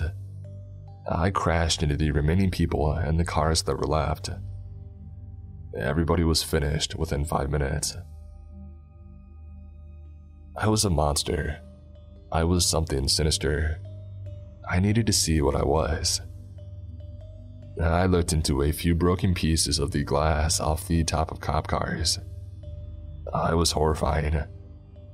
I was at least 12 feet tall, and I had a grotesque build. I was somehow skinny and muscular at the same time. I had completely nothing but rotten flesh hanging off of what seemed to be partially constructed bones. I had long, skinny arms that just draped across the ground. I smiled. I was everything I wanted to be. I had noticed I had three sets of teeth, possibly more. I know I had to have had more than 70 teeth. They were all sharp, like shark's teeth. And then all of a sudden, I didn't have control anymore. Something possessed me to run off into the nearby woods, and then I lost consciousness. I woke up on the side of the road, back to my normal self. I still had the adrenaline from all those people that I had attacked. I pulled myself off the ground, and I walked to the nearest building I saw. I noticed I wasn't in Louisiana anymore. I was confused, and so uh, I entered the building. It was a small bar I sat down next to a younger guy. Hey man, uh, what state is this? I asked the younger looking gentleman. He looked at me as if I was stupid and replied with a snobby, This is Arkansas. I was shocked. I saw a close to empty bottle of liquor sitting not too far from me. I deserve this, I thought to myself. As I screwed open the lid of the Jack Daniels liquor, I noticed the news. The reporter was someone familiar. It was the local Louisiana reporter. The reporter looked as if he had just seen a ghost. His voice was shaky and he was pale. The reporter breathed heavily and proceeded to say, the state of Louisiana is under an emergency evacuation due to reasons not eligible to announce on live television. I knew everything, and I was proud. I took a sip of my Jack Daniels liquor with a smirk on my face. I've always thought highly of my grandpa, but after reading this, I have to say I'm glad that he's long gone.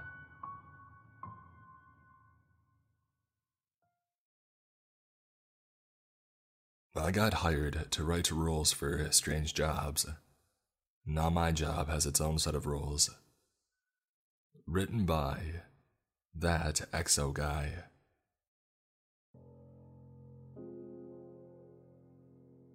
You know this story by now. It's been common in the past year. The pandemic ravaged economies worldwide.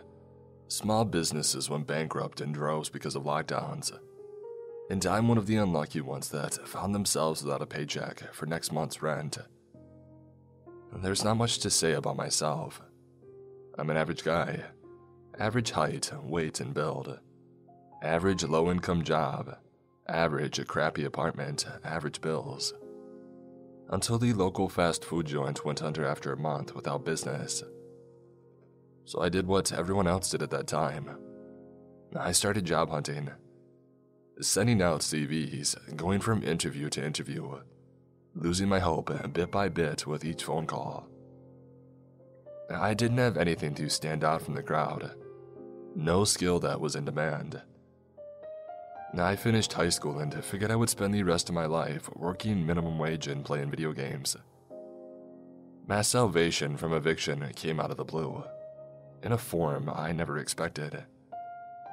As a last ditch attempt, I signed up with a job agency, hoping they would succeed where I had failed. I went through the usual procedure of signing contracts, and they sent out my CV. Barely three days later, I got the much awaited phone call. It's a pretty unusual gig, the agent told me. A guy named Seb, about my age and in no better position in life than mine. Eh, but it pays well. I'm game, I said without hesitation. With no savings, a quarter of a gas tank, and only loose change left of my last paycheck, I couldn't turn down anything. When's the interview? No interview, Seb told me. They want to talk to you over the phone, but from what they told me, it's pretty much an accept and you're hired deal. That's not at all suspicious. Hey man, it's up to you if you accept, Seb told me. It's a bit suspicious, but you said you're desperate, so uh, I bumped you up the waitlist. It probably pays under the table, but hey. He started, but I cut over him. It's better than going hungry. Exactly, Seb said. So stick with it, but call back. Worst case scenario, you only have to work there until I find you something else. I will, I assured him. And thanks. No problem, he answered. I'll give them your number. Expect a call in the next few days. And with that, he hung up. I got busy around the apartment with chores, but didn't get three minutes deep before my phone rang again. I ran to answer it, having left it charging in the bedroom. Hello, I greeted as I put it to my ear.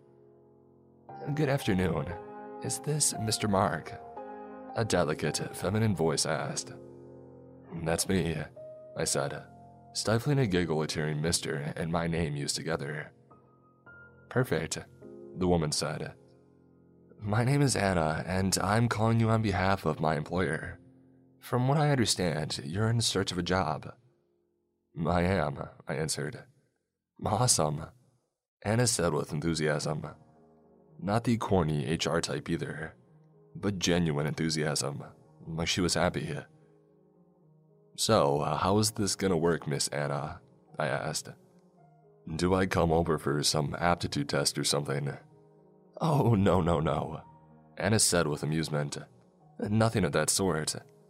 Stay on the line and go to your front door, she instructed. Her request was more than a bit concerning, but I did what she had asked of me.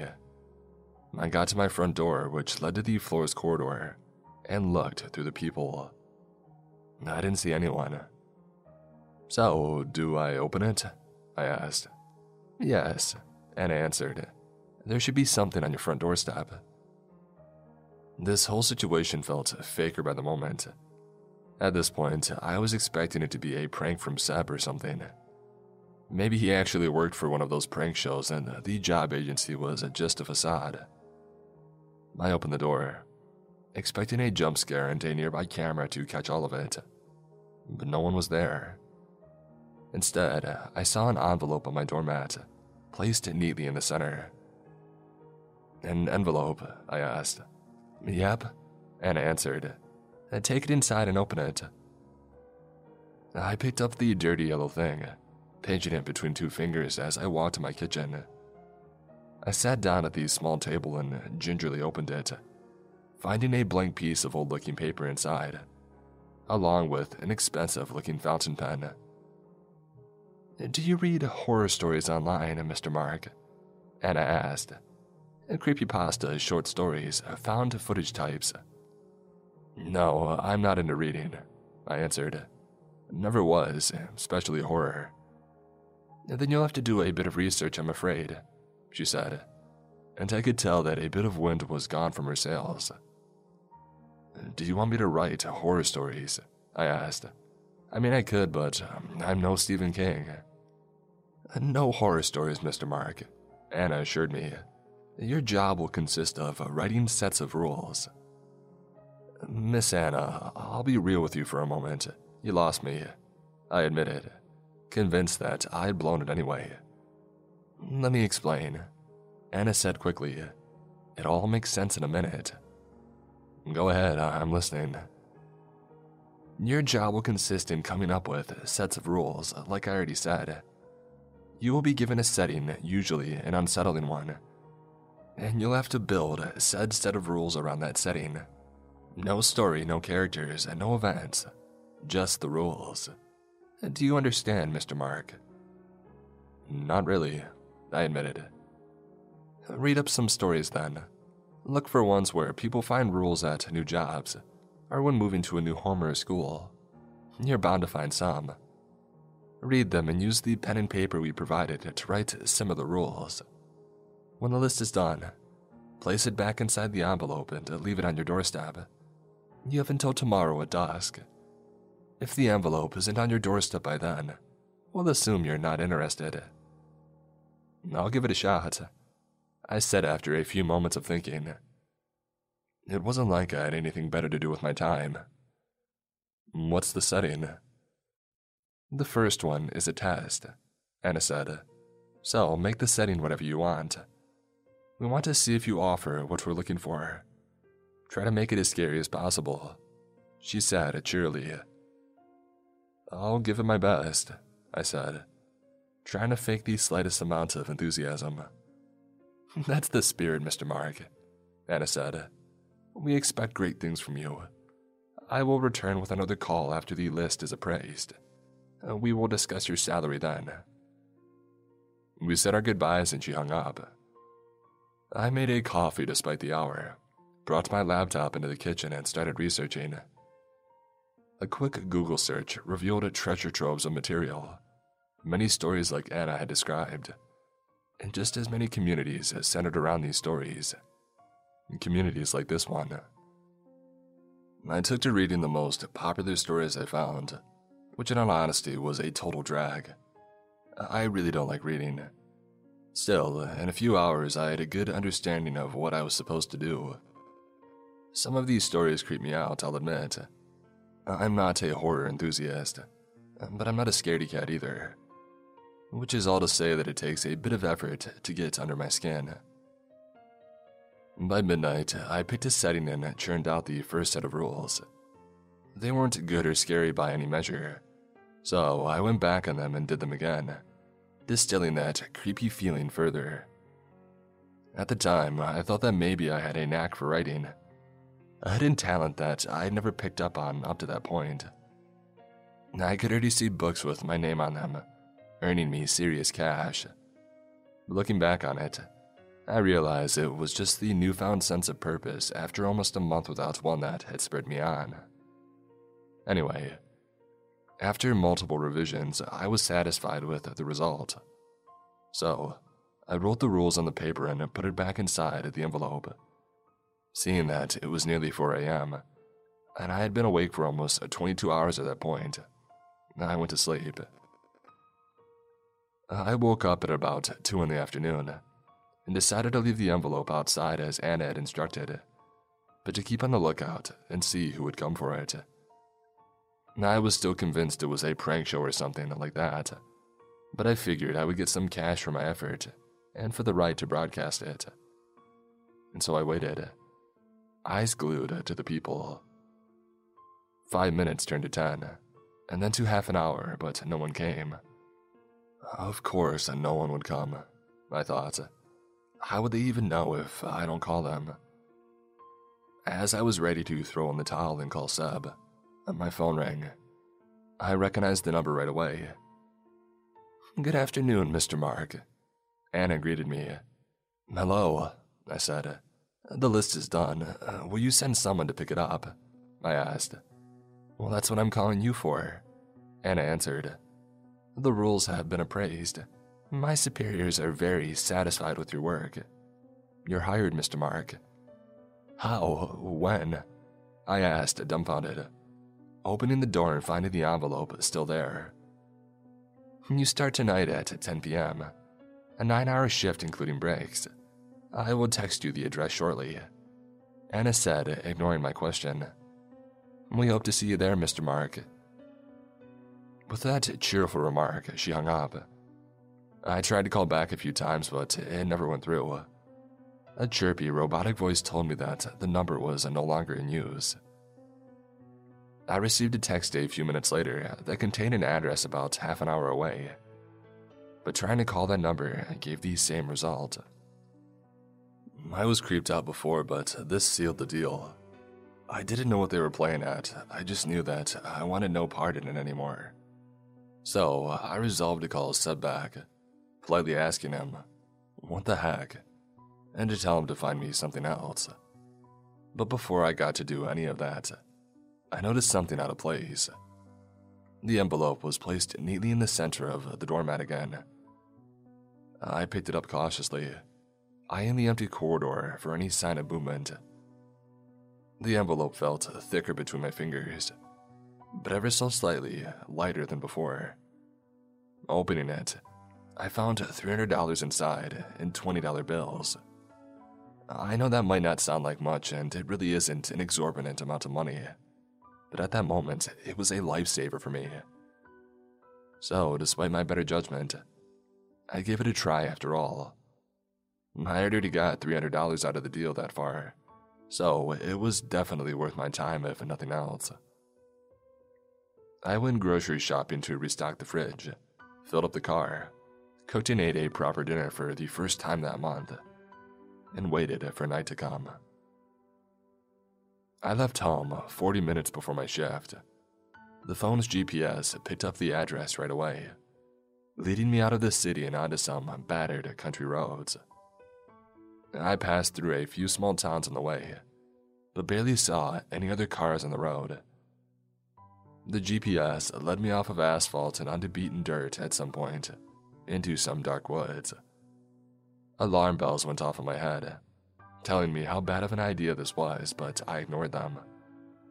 The belief that this was just a prank grew stronger, pushing back against the mounting dread and paranoia.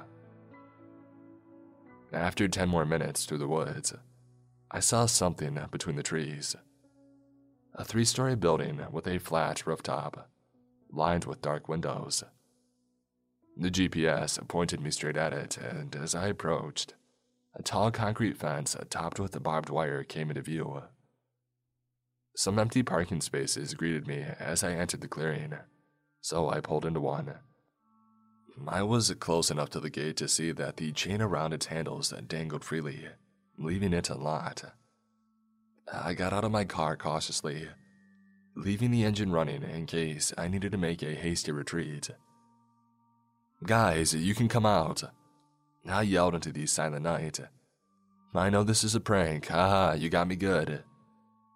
No answer came, but I waited for a couple of minutes hoping that they would give up.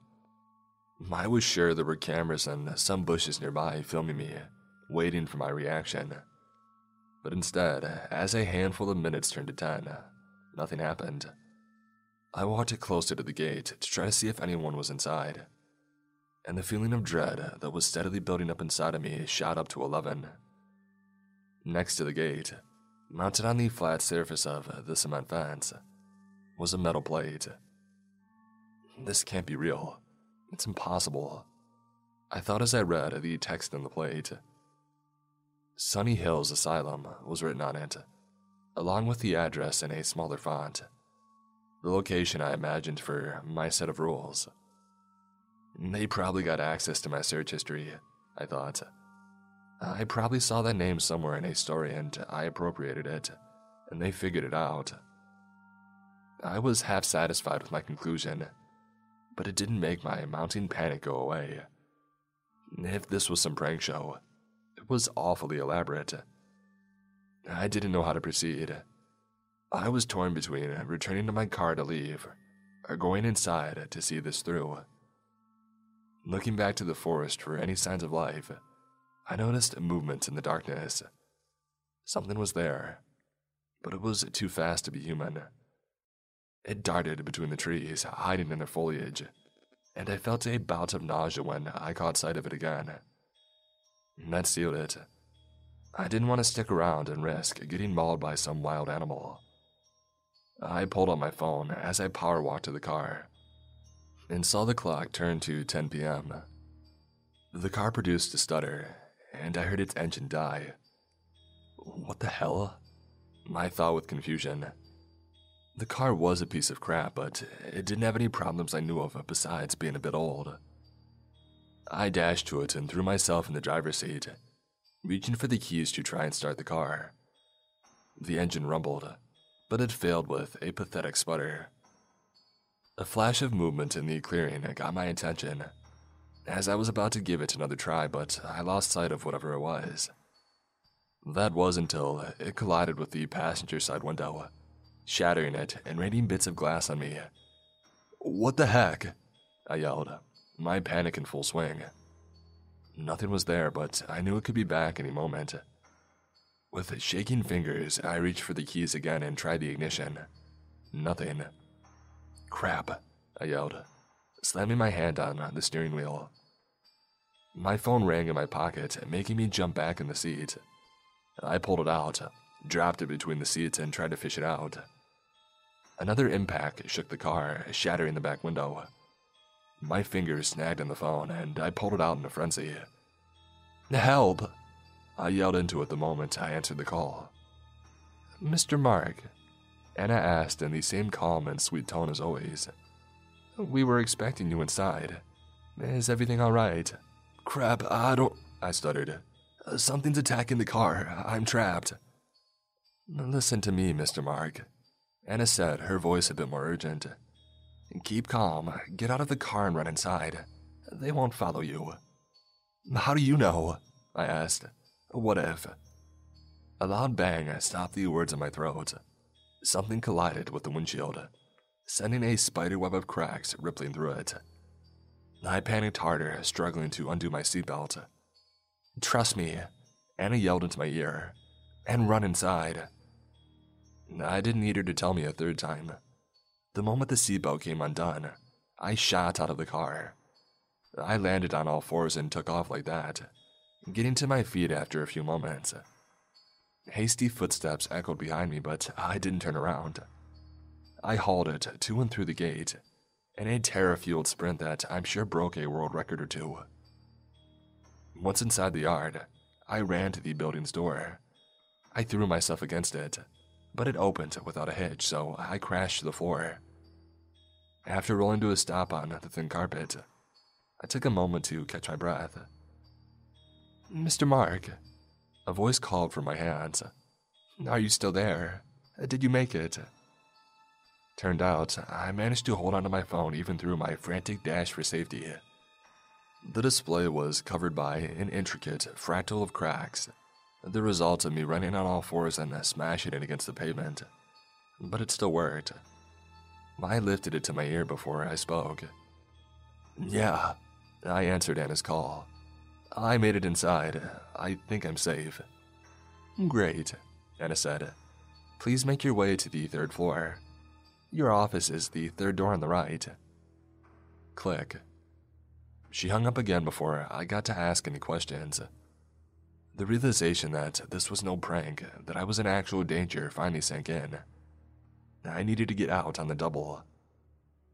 But I can't get to my car with those things out there, I thought. I decided to put my phone to good use and call for help, but it was nearly impossible to navigate its menu. I couldn't see anything through the cracks. After a few minutes of fumbling around, doing my best to guess where everything was and what I was pressing, I managed to call 911.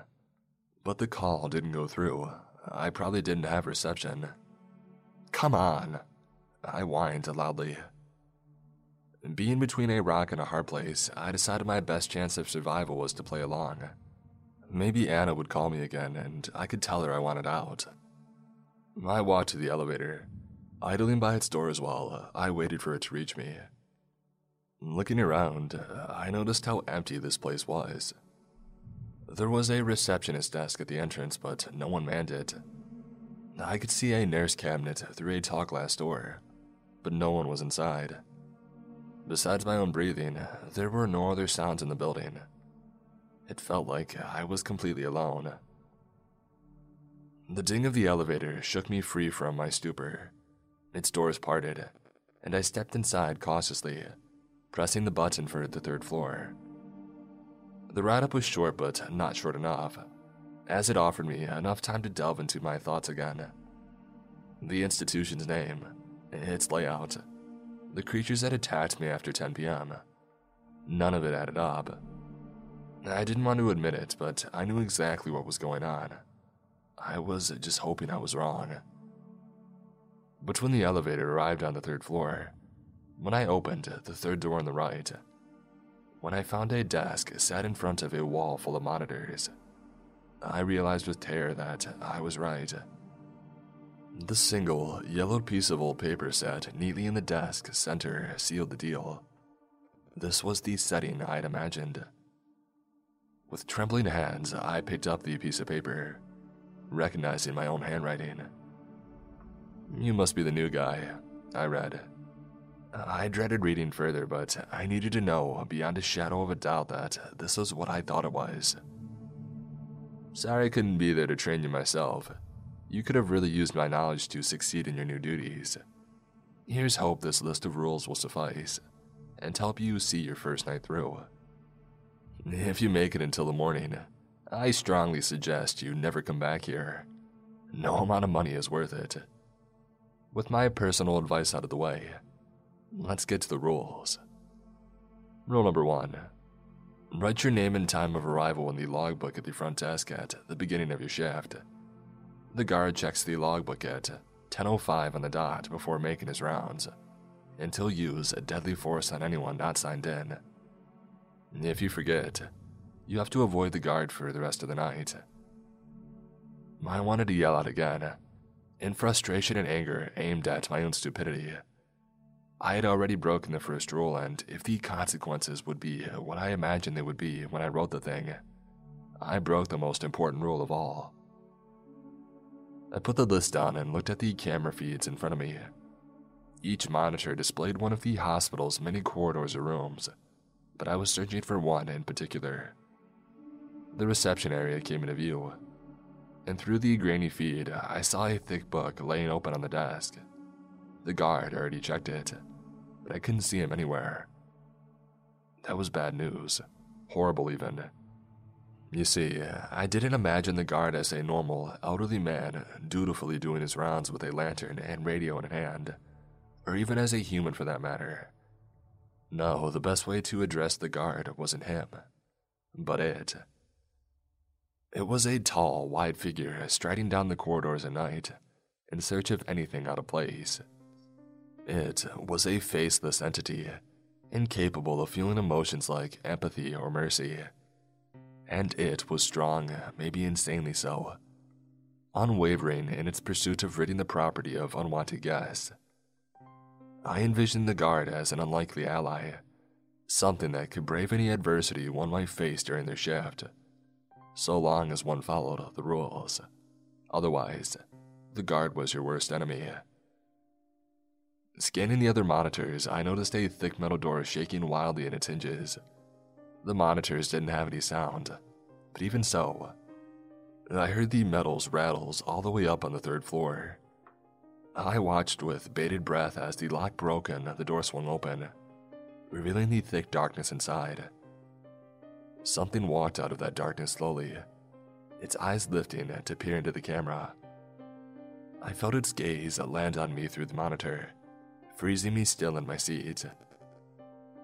The creature walked away slowly, and I couldn't look away from its mangled form. It was big and bulky, with swollen muscles covered in protruding veins. I don't doubt that any bodybuilder would be envious of its physique, save for the creature's deformities. One of its legs bent backward at the knee, the source of its slowness as it had to drag it along the floor. Its arms were two different lengths, with its right being the longer of the two. It was completely hairless and had a horrified expression permanently frozen on its face. Simply looking at it kept me paralyzed with fear. After it walked outside of the camera's view, I broke free from the spell. I brought up the paper and kept reading, although I already knew what I would find. Rule number two Make your way to the monitoring room right away. You can take whatever route you want, but you have to pass by solitary confinement and say hi to Greg. If you fail to do this, Greg will break out, and we don't want that. In case you forget, you have to call the nurses to sedate him and bring him back to his cell. I had imagined the Sunny Hills Asylum as filled to the brim with patients, but they were all normal people. All save for Greg, who was a bit more special. Born to a possessed mother that was a part of a cult, Greg inherited her strength and wild demeanor. But the cult hadn't been kind to him as he grew up, putting him through rituals meant to bring out his latent powers. That resulted in a myriad of physical and mental conditions. And when the cultists finally got what they wanted, awakening Greg's potential, he slaughtered all of them. He was found by authorities a few months later, roaming the countryside, and they took him in. But he proved to be too strong for them, so they transferred him here to live the rest of his days in confinement. I, of course, know all of that because uh, I made it up myself. Greg wasn't a real flesh and blood person, or at the very least, he was never supposed to be. But the part that broke my heart, I imagined him as needing that tiny bit of reassurance that fleeting sense that someone in this world cared about him, to keep him sort of sane and docile. It's why I wrote that rule the way that I did, and breaking that rule also broke my spirit. Poor Greg didn't deserve this. None of it. The only silver lining was that Greg wouldn't come looking for me specifically. He would aimlessly wander the building until he was caught. I was tempted to go out and look for him myself, to right my wrong in the slightest, but I knew that was a bad idea. I searched the drawers for a radio and pulled it out when I found it. Hello, uh, can anyone hear me? I asked, pressing the button and holding it close to my mouth. Greg broke containment. We need a team of nurses on it ASAP. Copied. A feminine voice answered. Stay where you are. Our nurse will be dispatched to recontain Greg. Only silence followed after that statement, but I breathed a sigh of relief. With that task taken care of, I resumed reading, both to refresh my memory and to hopefully find some explanation for this madness. Rule number three Once inside the monitoring room, check the camera feeds once every 30 minutes and report anything out of the ordinary to the guard. Besides the guard and nurses, Anything in the corridors at night is considered out of the ordinary. Good, I thought. I'm already doing that. Well, uh, I was doing half of that, to be precise. The monitoring half. I wasn't sure about calling the guard since I didn't log in like I was supposed to. but I decided that I would burn that bridge when I'd get to it. Rule number four if the guard comes to check up on you, uh, don't look at him. Only answer his first question, no matter what it is, and don't engage in further talking. He'll try to get you to talk more, but we'll leave after 10 minutes. I was sure that I could ignore this one for tonight. If the guard would come for me, it wouldn't be to ask questions. As for the questions themselves, I didn't have any specific ones in mind when I wrote this one. I thought of the guard asking random but deeply personal questions meant to disturb and provoke you. What it would do if you didn't answer its first question, or if you answered more than one, I don't know. I didn't imagine that far, and that part had scared me. At least with the other rules, I had a rough idea of what would happen if I broke them. I put the paper down and switched to watching the monitors to see Greg's containment attempt. Checking the clock on the wall, I saw that half an hour had passed, but the night was still young. I found the guard patrolling the corridors randomly, but I didn't know enough about the layouts of the building and the cameras to know where he was. I realized that was bad news. Without that knowledge, I couldn't be sure when the guard was nearing me. Another bridge to burn later. Soon after, I found the nurse that was sent out as well. She was, uh, I'm kind of ashamed to admit this, but it's how I had imagined it. I never expected all of this to become real, okay? She was a petite woman with curves and all the right places, and a skimpy, revealing nurse outfit that would have been more at home in an adult movie than a hospital. The only thing that stood out was her face, pale as a ghost with dark lips and eyes, as well as random stitches running over her features. I'm very basic when it comes to horror, okay? I know it, I'm not an aficionado, and I won't pretend that I am. In any case, all the nurses look like that, with few differences between them. No names and no numbers, no way to tell them apart from one another. They're a hive mind with a singular purpose contain anyone that's not the guard. But they're pretty dim witted, easy to outsmart, so I don't worry much about them. Anyway, this particular nurse was a big help, and not just because she had recontained Greg. She walked past the elevator on her way, and I saw the two plastered above the doors. I knew her location, so uh, I could use her to map out the building. I followed her from one monitor to the next, drawing a mental map of wherever she went. And slowly, I figured out where each camera in the building was in relation to each other. That ate away a good portion of the night, about two hours or so. She seemed in no hurry to find Greg, or maybe I should have given her more details when I called earlier. I also fulfilled my other task, keeping an eye on all of the monitors for anomalies, and following Greg and the guard as well. My attention was stretched every which way in my attempt to keep track of everything that could kill me. So, I didn't notice when one of the monitors had turned to static. Not until that static started spreading past the screen, engulfing the plastic that encased it. By the time that I saw it, it had already reached the monitors around it. I panicked, picking up the paper to see uh, the rules again. Rule number 5 If you see a static anomaly on the monitors, call the IT department and leave the room immediately. Walk through the building for exactly 15 minutes. The anomaly should be fixed. That was bad news. I knew what the static would do. It would spread across the room and engulf everything. If it touched me as well, it wouldn't be good for my health. And it wouldn't stop at the monitoring room. It would spread outside indefinitely until the IT department stopped it. I jumped out of the chair and grabbed the radio, making my way to the door. I stopped with my other hand on the handle deciding to call from in here.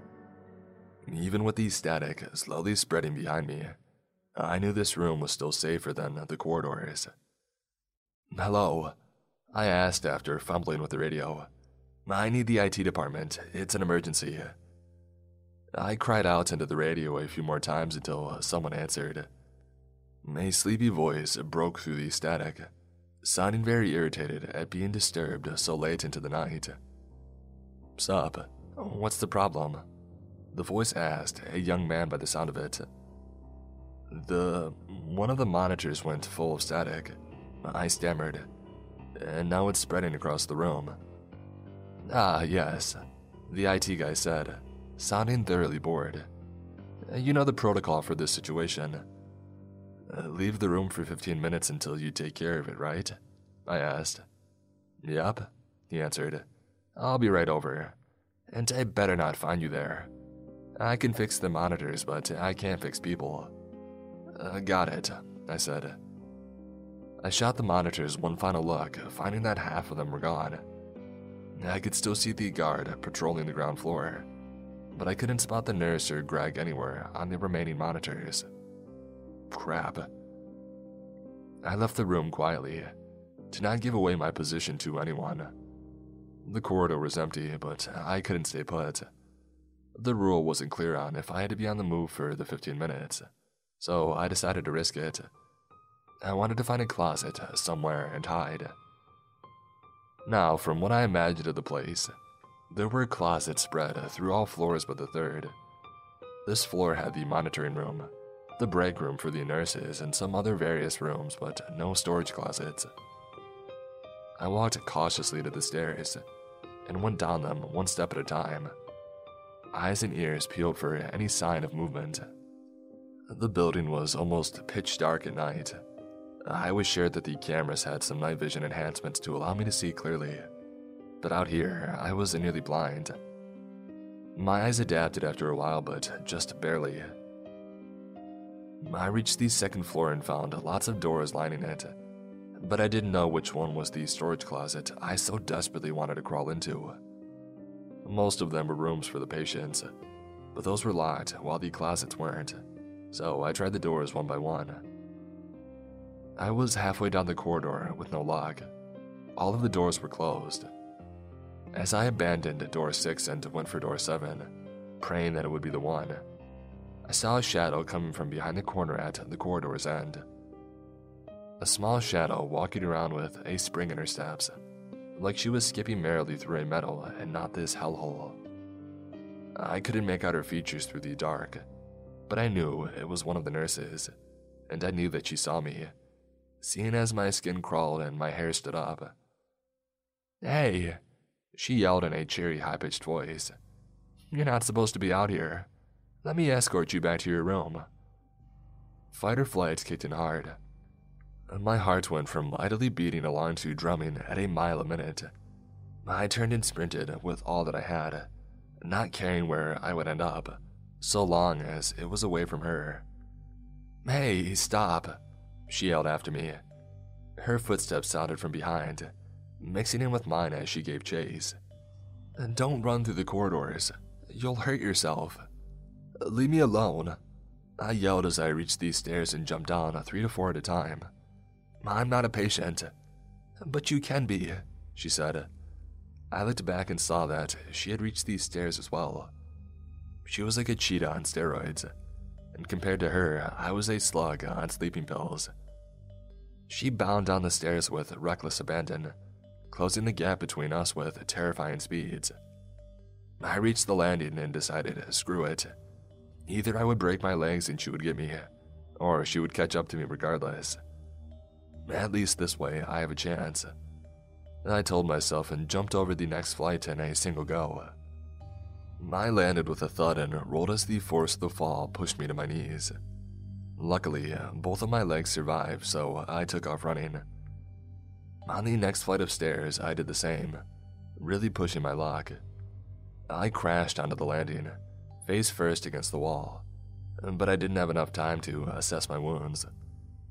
The nurse landed right next to me, so uh, I took off.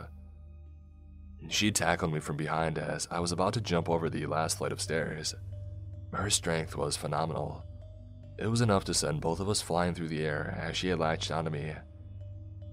I turned around at the last moment and ended up landing on top of her. She broke my fall, but I got winded. Now, now, she said in a sweet voice as she pushed me off. I rolled away and got on my hunches, heaving and wheezing as I uselessly gasped for air. You went and hurt yourself, see? I told you not to run through the corridors. Between the tears and the fear, I looked up at her. She got to her feet, perfectly fine despite the fall, and pulled a syringe out from somewhere. I don't know from where, and I don't want to think about it.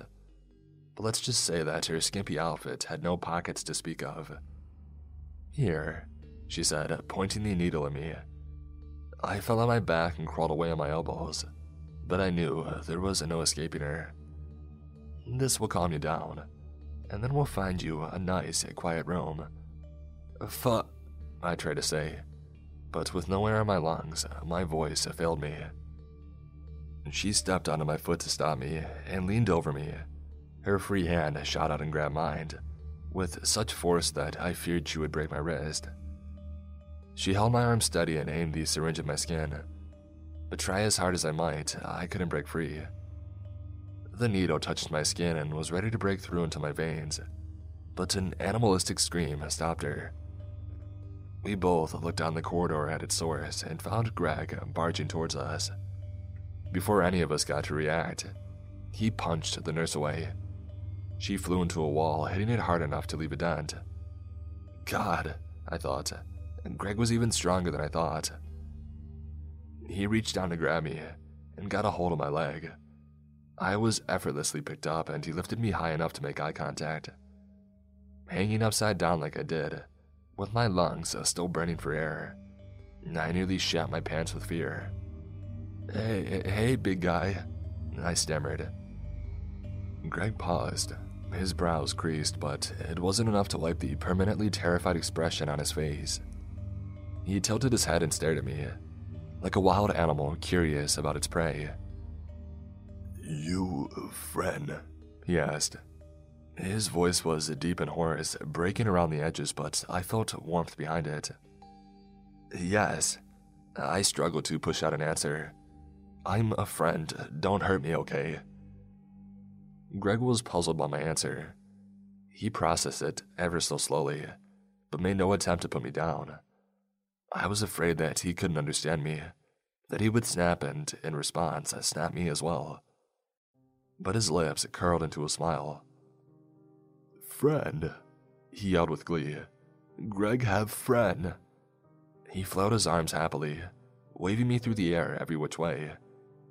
Yeah, big guy, I answered, feeling the nausea building up. I'm a friend.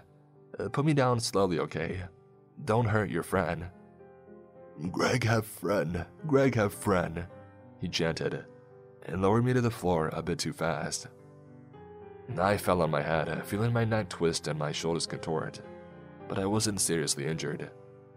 Greg let go of my foot and I got up, wobbly from various aches and riddled with fatigue. What name, friend? Greg asked with excitement. It took me a moment to realize what he meant as he slurred his words pretty badly. Um, Mark, I answered when I finally deciphered it. Mac, Greg yelled back, slurring my name as well. Friend Mac. Close enough, big guy, I said with a dumb smile on my face to match his. I know I should have been way more scared than I was, but I just couldn't be. Despite the way he looked, Greg was a sweet person that life had treated unfairly. Sure, he could snap me like a twig, but at that moment, I was 100% that he wouldn't. Let play. Greg started but was interrupted. The nurse tackled me out of the blue, setting me off my feet. Now, I played football in high school. I've gotten tackled by guys bigger than me plenty of times, but let me tell you, none of those could compare. I seriously doubt that a professional player could tackle me that hard. I landed on my side some 10 feet away and skidded to a stop on the rough floor. With carpet burns added to the list of injuries I had sustained that far, I looked up. The nurse was face to face with Greg. No hurt, friend, he yelled at her, loud enough to push her hair backward. But she wasn't fazed at all. She waited for him to finish and brought up the syringe she wanted to use on me earlier. For her own sake, I thought, that thing better be elephant tranquilizer. Greg tried to punch her again, but she ducked below his arm with surprising speed and grace. She reached up and grabbed Greg's wrist, trying to keep him steady. Greg swung his arm upwards and swatted her against the ceiling. She lost her grip on him and fell to the floor, bringing plaster and concrete raining down alongside her. How strong are these freaks? I wondered, and how resilient. If Greg had done that to anyone else, like me for example, I'm pretty sure it would have been an insta kill. But the nurse got up like nothing had happened and jumped him. The two fought through the corridor, struggling against each other, but there was no clear winner. They seemed evenly matched. Realizing that they were so busy with their scrap that they forgot about me, I decided it was time for me to make my exit. I got on all fours, but their mad brawl had reached me. I took off frantically, avoiding blind kicks and punches and smashes that were strong enough to turn my bones to paste.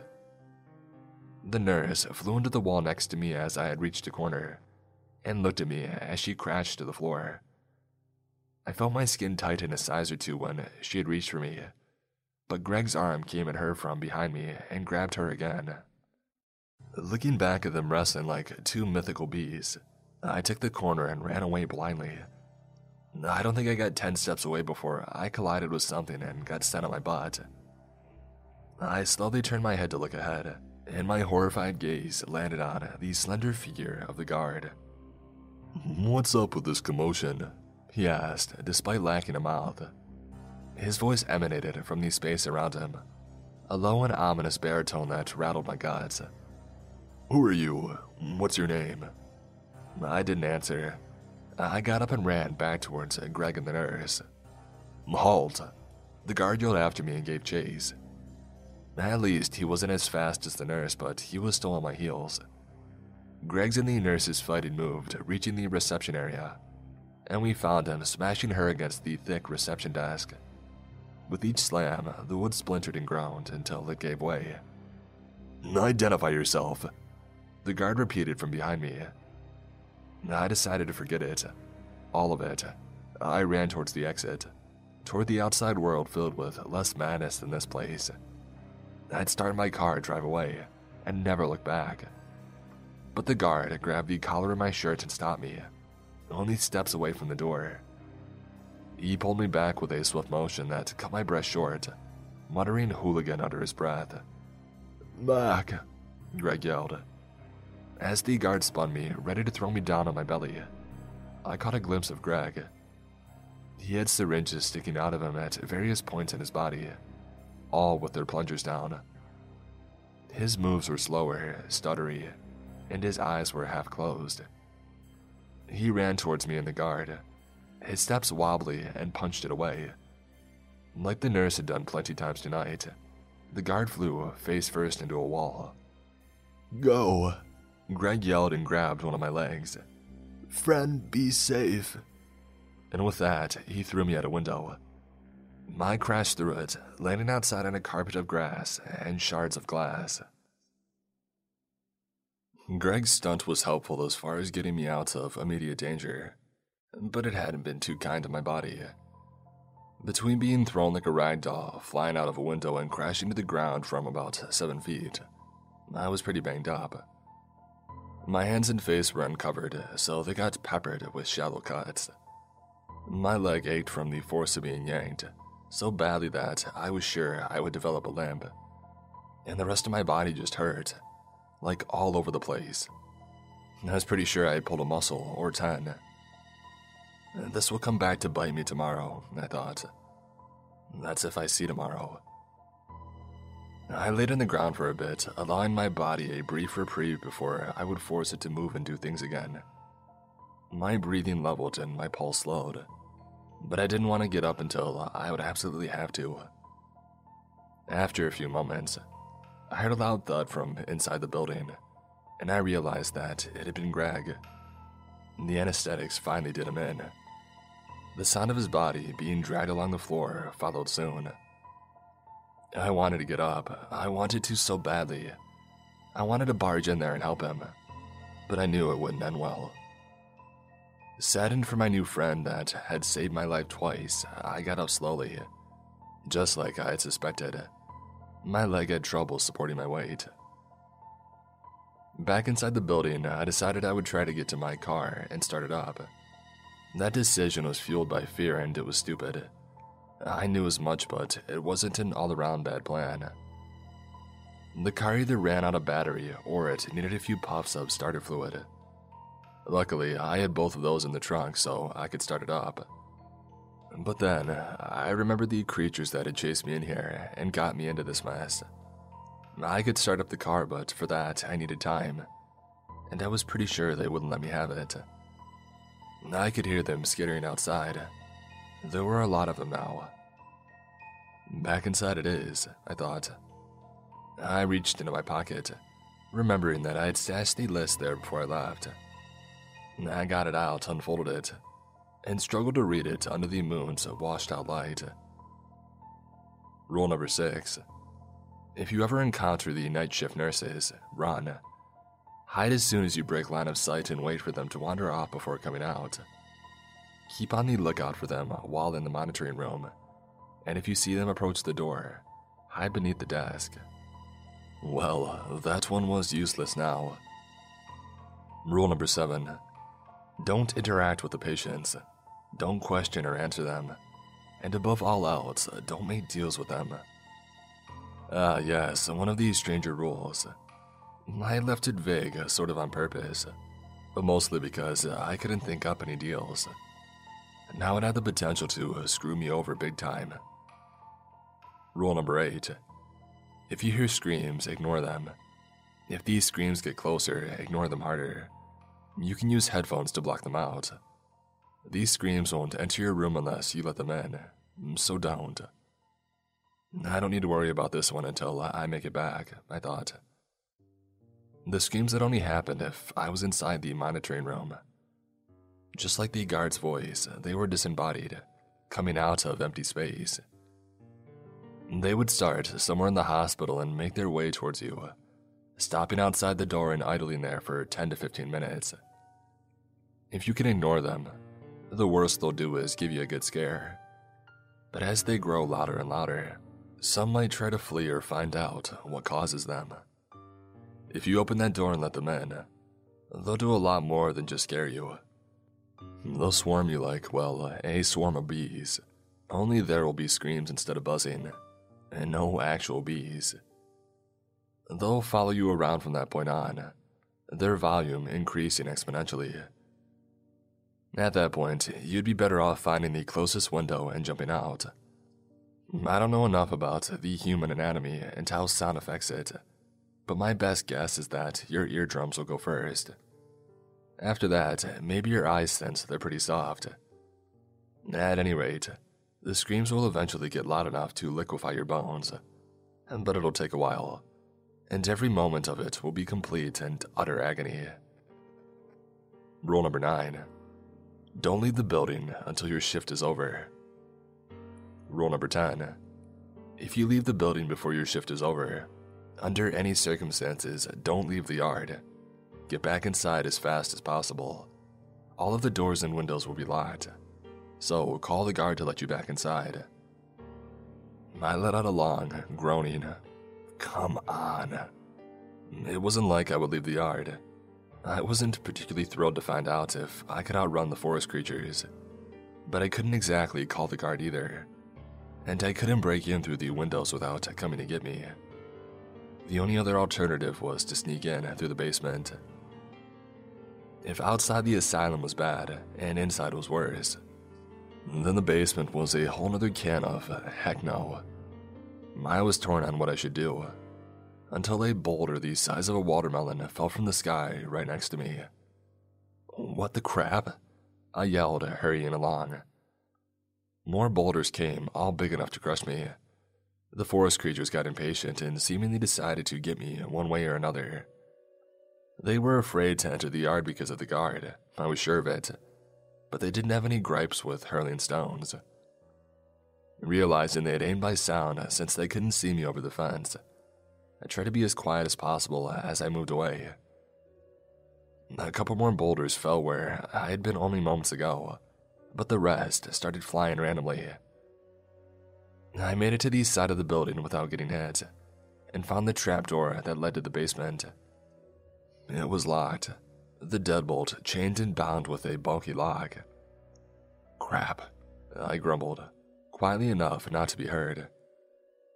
Writing and imagining the rules, I forgot to include a keychain with useful keys somewhere in there. I was out of luck, or so I believed until another boulder landed nearby with a heavy thud.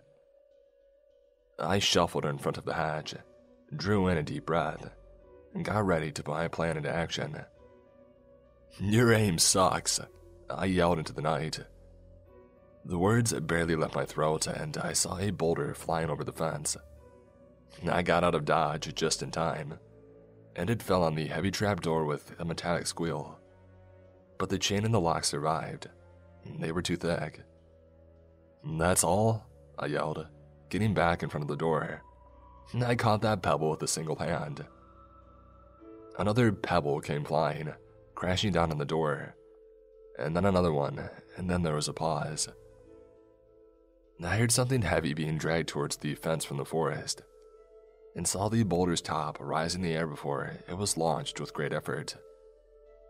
This one was much bigger, about the size of a generous beach ball, the ones that reach all the way to your waist. I jumped out of the way, landing on my stomach, and heard it crash through the trapdoor. Back up on my feet, I saw the stairway leading to the basement, with the boulder at its base. Nay, thanks, suckers. I yelled and quickly went inside. A few more boulders came flying, but they all landed in front of the door where I had been. I descended these stairs slowly, entering the murky darkness as stale air invaded my nostrils. This place stank of decay, rot, and mold. Light bulbs hung above from the ceiling, but their light was choked by age and a thick layer of dust that settled on their glass. I could barely see a few feet ahead, but my leg wouldn't have let me hurry anyway. And so I limped ahead, a hand on the wall to my left, looking for the exit. The thing about the basement is that it's huge, crisscrossed by narrow corridors and mystery rooms that rearrange themselves every night. Finding your way around them will always be hard, no matter how many times you do it. But I figure no sane person would want to be there twice. Mm, but the worst part, I never imagined anything specific for those mystery rooms. Dang things could contain anything. Halfway down the corridor, I came across the first room. It emerged from the murky darkness as I approached it, and I was of half a mind to just pass by it. But knowing this place, any one of the rooms could hold the exit, so I needed to take a risk. My fingers curled around the cold metal of the handle, and I opened the door ever so slowly. Its rusty hinges cried into the corridor as it cracked open, and I risked a peek inside. The room was big and much warmer than the air outside, almost inviting actually, seeing as the chill of the night followed me in.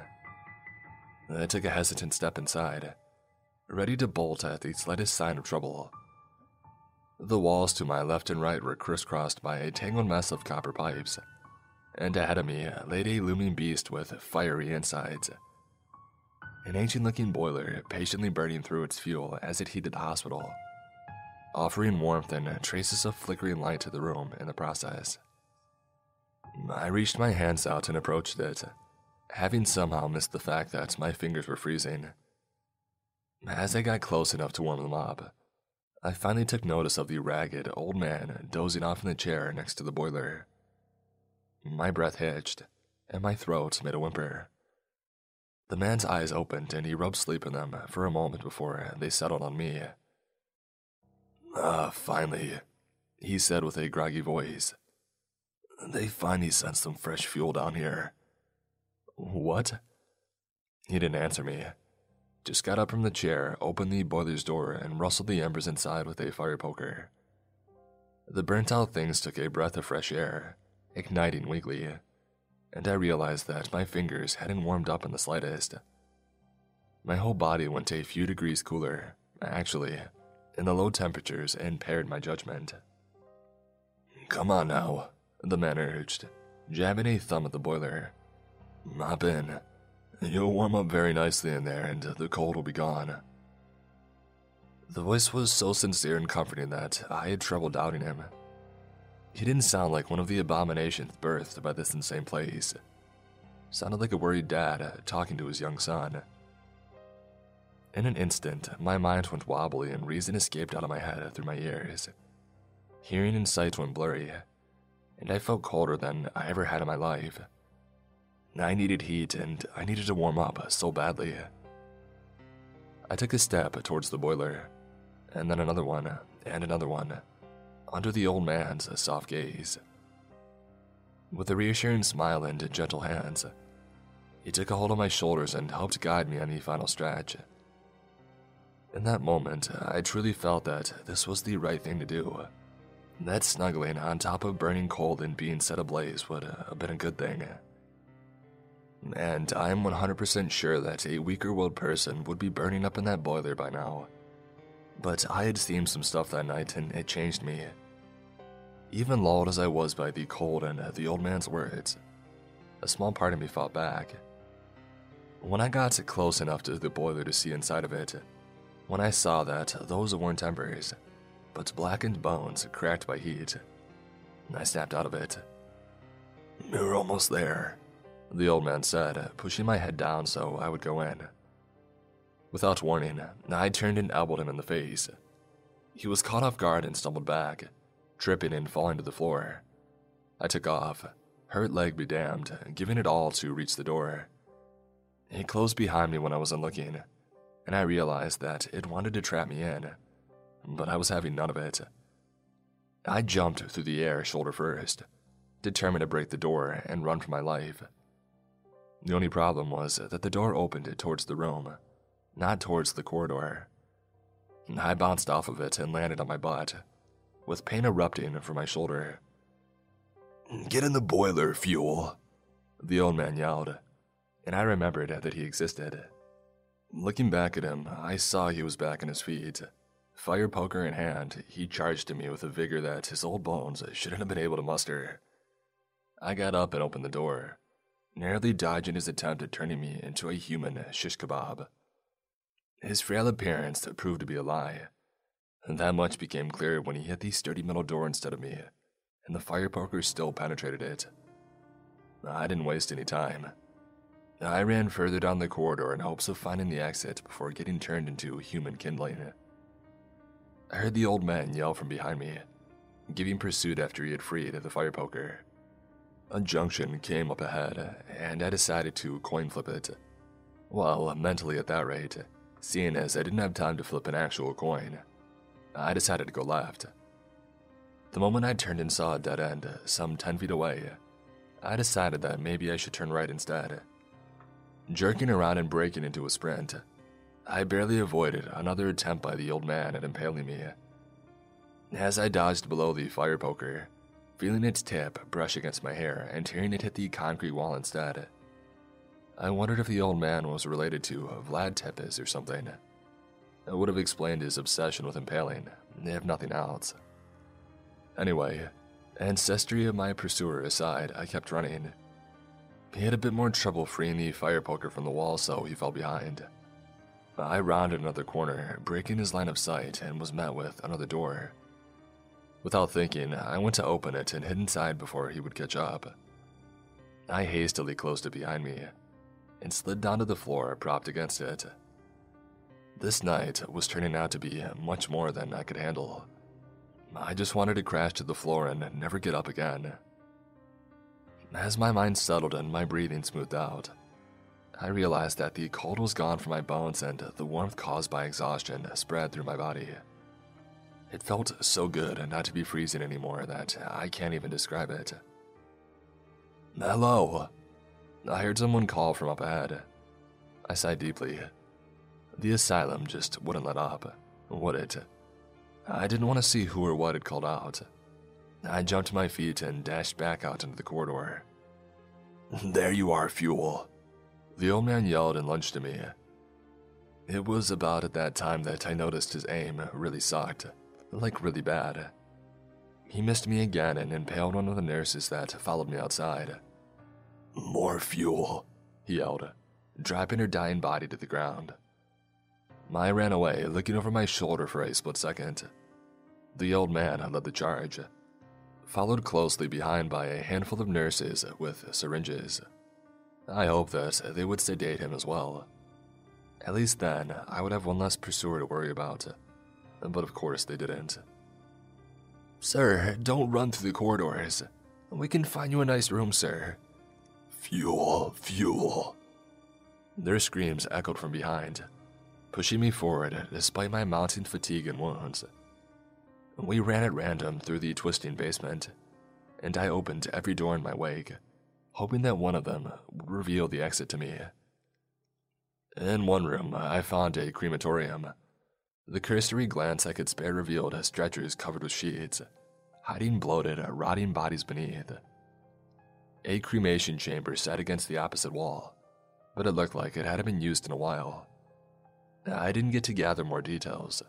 The bodies on these stretchers jolted up, shambling towards the door with great speed. A nurse yelled from behind and tried to tackle me, I dodged and her needle missed its mark. She flew over me, straight into the arms of one of the corpses, and I quickly shut the door. Screams soon followed, of agony from the nurse and of twisted pleasure from the corpses.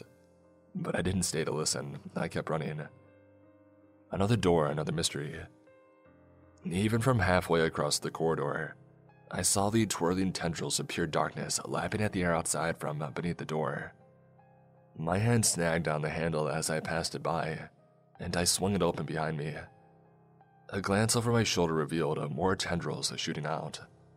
Grabbing a hold of two of the nurses and reeling them in into the room at neck breaking speeds, the door shut itself closed.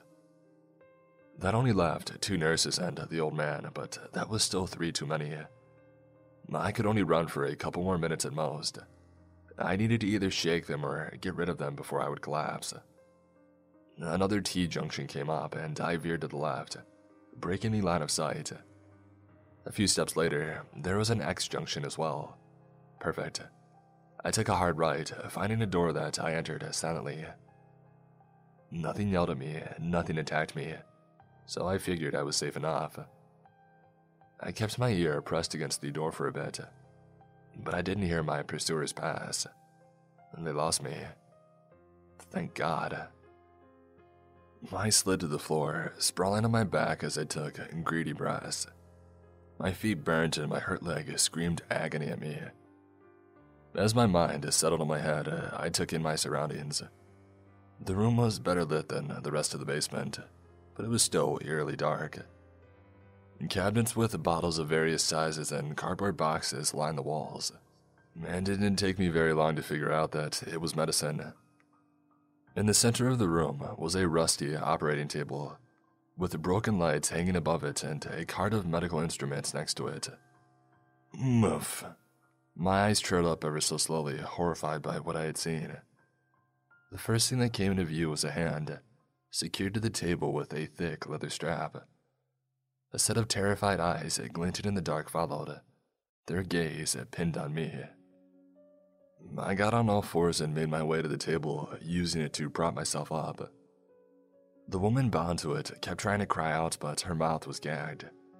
All of her limbs were bound to the table, and she was dressed in the same skimpy uniform that all the other nurses wore.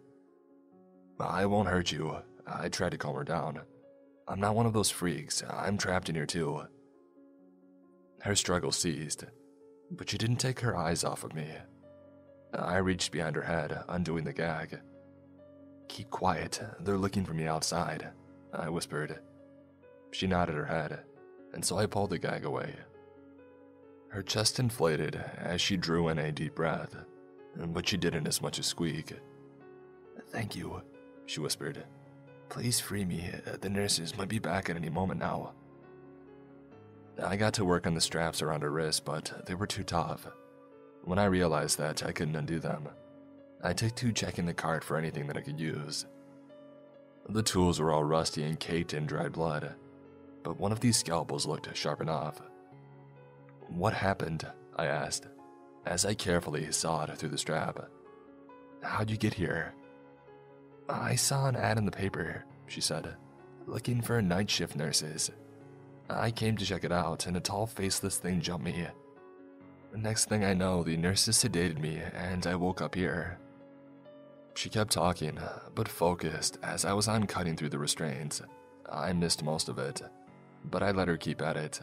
I figured it helped her stay calm. The few bits and pieces I did catch her stuff like her name, Charlotte, or the fact that she quit her job at the hospital because of the pandemic, afraid she would catch the bug too. But she still wanted to help people, so she had resolved to find work as a nurse for the elderly or the disabled. Charlotte was a good person and she didn't deserve any of this, just like Greg hadn't. That fueled my resolve to see through this, but I couldn't put more force behind it and risk slitting her wrist. Still, slowly and steadily, the cut advanced until the strap fell away. Here, I said, grabbing another scalpel and putting it in Charlotte's free hand. You get to work on your other hands, and I'll get started on your legs. We don't know how much time we have left. Okay, Charlotte whispered with worry. She grabbed the scalpel tight and did as I instructed. I moved on the bed and started cutting the strap around her left leg. We would hopefully be done at the same time and join our forces for the last strap. Time had a tendency to go wobbly when you're stressed out of your mind. A second can stretch into what feel like hours, and hours can melt together into what feels like mere seconds. In what felt like a heartbeat, I was done with the strap around Charlotte's left leg. But looking up at her, she still had a ways to go on hers. I wanted to move on to her other leg, and then go back up and help her finish. That was my plan. But when the door started creaking as it opened, and when I dropped my scalpel and instinctively hit under the table, my plan fell apart. I heard Charlotte get startled. I heard her trying to hurry up so much that she ended up cutting her own skin. I heard her cries, her pleas for help as the nurse entered the room. Her whimpers as she asked for mercy that she would never receive. The nurse walked over to the table, never said a single word, nothing. All I heard were Charlotte's pleas breaking apart as she sobbed. I was too terrified, paralyzed by my own cowardice as the nurse's feet stopped inches in front of my face. There was a struggle above me, but it was short lived. The nurse overpowered Charlotte, and I heard the sickening sound of flesh tearing before her. She began gargling. Her hands had grabbed the table, fingers and knuckles turning white from the effort, as she pulled herself over the edge in a final, desperate attempt to flee. My tears started flowing, and I barely held back my cries. Charlotte dangled uh, from the two remaining straps, her face right in front of me, her eyes peering deep into mine. In them, uh, I saw a fear unlike any other, unlike any uh, I thought possible. The fear of someone certain of their own fate and unable to change it. I'm so sorry, I mouthed, afraid to even whisper. Spurts of blood escaped her cut throat and the scalpel embedded in her flesh fell to the floor with a clatter. Life left her eyes as her pupils dilated, but they remained wide open, her last moments of fear frozen on her face. The nurse walked around the table and hoisted Charlotte's corpse back up, laying her on the dirty sheets haphazardly. I am terribly sorry, the nurse said, turning her back to us and walking to one of the cabinets. But you wouldn't cooperate on your induction. Still, I think you'll love it here. You'll be working with Mr. Greg. He can be a handful at times, but he's mostly harmless. I saw her open the cabinet and rifle through the contents. She pulled an empty syringe out of thin air and began filling it up with drops from various vials. A mellow tune left her lips as she began humming, and I figured uh, this was my chance to get out of there. I was sorry for Charlotte, but there was no point risking my life for her corpse, as cowardly as that might sound. Luckily, the nurse left the door wide open when she entered. I scurried towards it on all fours, making as little sound as possible, and got out of the corridor unnoticed.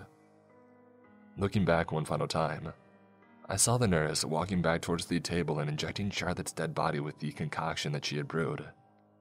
Charlotte convulsed, heaving for air as her back arched up from the sheets, but settled after a long moment.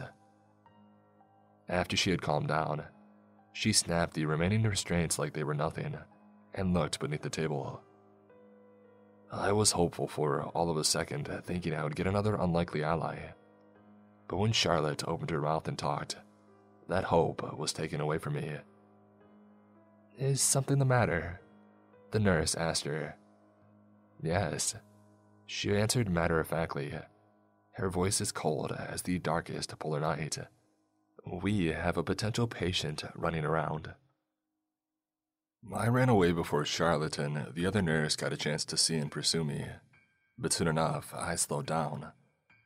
Partly because I wanted to make less noise and avoid attracting unwanted attention, but partly because I wanted to save what little strength I had left in case I actually needed to run.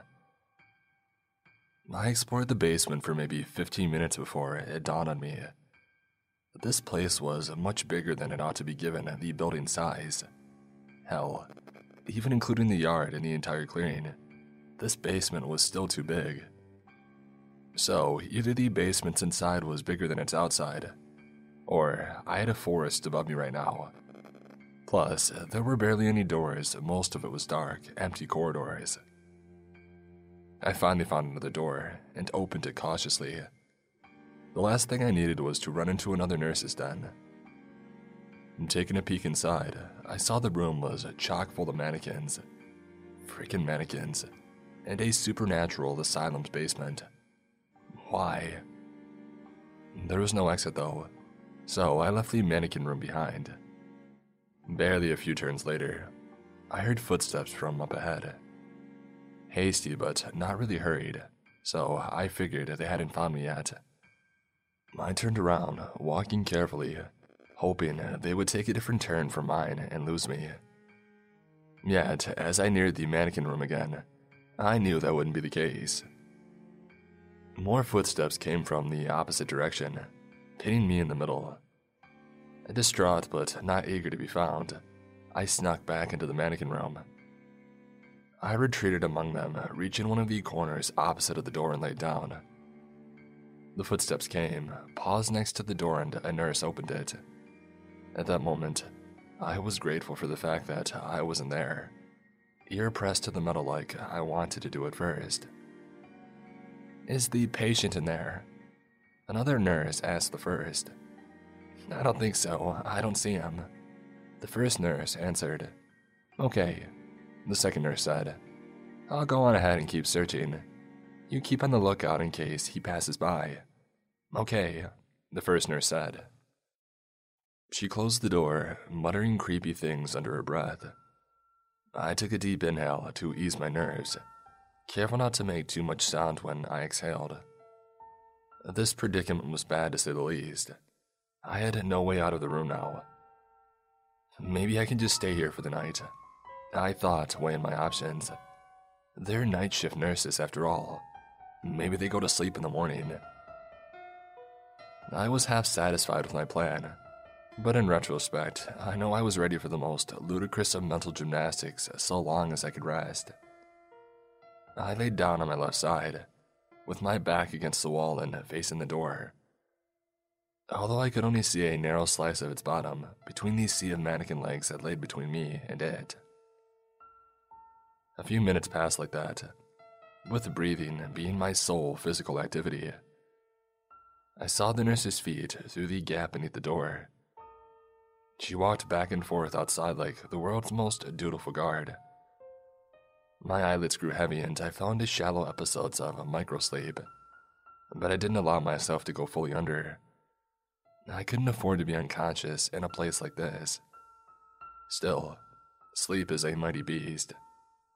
With help from the mind numbing fatigue in my bones, sleep did me in eventually. I didn't dream. In fact, I didn't sleep all that long. It was short and fitful slain by a voice calling out from around my head. It jolted me awake, sending my mind reeling with panic and making my heart beat a mile a minute. Mr. Mark, the voice asked. Come in, Mr. Mark. Are you okay? It took me a second to realize that it was Anna, and it took me another second to realize she was speaking out of the walkie talkie clipped to my belt. I retrieved it, still shaking wildly from the unexpected awakening and I pressed the talk button. Keep quiet, I whisper yelled into it. Mr. Mark, Anna said, completely disregarding my request. You are still alive. That's a pleasant surprise. But you appear to be in the basement at the moment. Yeah, I said, hoping the spite attached to my words wouldn't get lost in the low volume of my voice. I'm in the freaking basement, being chased by abominations. Language, Mr. Mark, Anna said. Her sweet, pleasant voice turned deep and reverberating, sending a rattle through my bones. Anyway, how do you like the mannequin room? I know you just love mannequins, don't you? So I couldn't not include it. She continued in her normal customer service voice. We need to talk about that, I said, and about this whole mess while we're at it. We do, she agreed. Meet me in my office on the ground floor. It's right by the reception. She hung up, not before giving me directions to the elevator. Great, I thought. Of course, the only exit from here is the elevator. I pulled out the list and read the next rule to refresh my memory on what it had to say about the elevator. Rule number 11 Take the stairs if you can help it. If you absolutely 100% have to take the elevator, wait for a bit before getting out. If the floor seems off, chances are it is. Use the elevator to bring you back to the floor you left from, not any other floor. Also, if new buttons appear in the elevator, refrain from pressing them. They'll be gone the next time. Just great, I thought. I got up and threaded the jungle of mannequins slowly, shuddering a bit each time I had to touch one. I was surprised that the nurse outside hadn't heard the conversation, but I decided not to look that gift horse in the mouth. Halfway to the door, in the middle of the dozens of mannequins, the lights in the room started dimming. Please no, I prayed, terrified of the prospect of having to navigate between them and complete darkness. Dropping to my hunches to get a better view of the door, I saw the tendrils of darkness tentatively probing the room. They advanced slowly in unison, stopping to feel their surroundings every so often. Under my paralyzed stare, one of them reached the foot of a mannequin it did a double take, pulled back, and shot at the mannequin's chest. The plastic body started writhing, growing veins of pure black across its surface. When the tendril was done infecting the mannequin, it pulled back and let it stand on its own. The next part happened too quickly. I got on my feet and bolted, pushing mannequins out of the way as I advanced towards the door. The tendrils joined in an infecting frenzy hitting and animating all of the plastic monstrosities around me. By the time I reached the door, all of the mannequins followed me, and the tendrils set their sights on me as well. All caution thrown aside, I opened the door only to run into the nurse. Before she got to react, I grabbed her shoulders and threw her into the arms of the mannequins. Go left, go right, go left again, I thought. I followed the directions that Anna had given me with a tidal wave of crazed vessels of darkness on my heels. They pushed and climbed and rushed past each other, all caution discarded in their attempt to catch and convert me as well. I ran across more nurses on my way, but I pushed all of them to the ground and kept going. Before long, on the verge of collapsing and hyperventilating my lungs out, I saw the doors of the elevator at the end of the corridor. They were wide open, the lights inside of it bright and inviting. I rushed in pressed the button for the ground floor repeatedly, praying for the thing to close faster. It did so in the nick of time, and I heard the massive mannequins slamming against the doors as I began ascending. The ride was too short for me to catch my breath or mentally prepare myself. The doors parted with a cheery ding, and I saw the guard's face on the other side. There you are, you hooligan, it yelled and dove at me like an Olympic swimmer. I ducked below him, pressing the button for the basement on my way out. The guard crashed into the back of the elevator, and the doors closed in front of it before it got out. No, no, no, it yelled, with fear rather than frustration, which helped put the basement into perspective for me. The elevator departed, taking the guard off to meet the fate that had been reserved for me. I turned and headed for the reception desk, finding Anna's door right away. Now that I knew to look for it, it stood out like a sore thumb. Large, beautifully ornate dark wood, with a shiny gold plaque in its center that read, Anna Lilith. Could that be any more telling? I wondered as I approached the door and knocked on it gently. Come on in, Mr. Mark, Anna called out. I did what you said, entering her office as cautiously as I did the basement rooms. The inside was impressive, a gorgeous far cry from the rest of the asylum. Neat bookshelves occupied the walls. There was a spotless hardwood floor, and her desk sat at the opposite end of her room. A large window took up the wall behind her, allowing the moon's light to shine in and cast soft shadows on her features. Take a seat, Mr. Mark, she said, uh, gesturing to the armchair in front of her. I'm not wrong in my assessment that you could really use it, am I? She asked with a devious grin. You're not. I admitted with a frown and made my way to it. Anna looked as normal as any other woman you might meet though I would wager she turned a few more heads, which is to say that she's good looking, but still average. Hazel eyes, black hair kept in a tight office bun, a pair of classy glasses, and a pencil skirt and blouse duo. Imagine you're run of the mill businesswoman, and you'll have a good picture of her.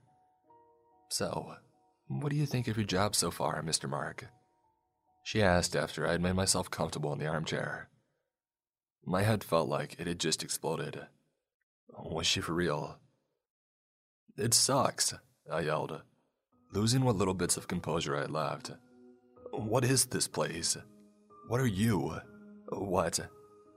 Anna smashed her hand on the desk, cracking the wood and stopping my words in my throat. The skin on her arm turned burning red all the way up to her shoulder and cheek, covered with scales of hot, sharp obsidian. Her teeth went from pearly white to sharp and jagged, and her angered expression displayed them clearly. Her now shining yellow eyes pinned me in place. I said, Watch your language, she yelled in that same deep, demonic voice from earlier.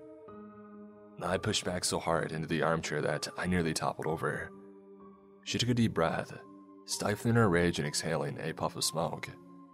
Her eyes turned back to their soft hazel, and the scales slowly descended back into her skin as it reverted to tan white.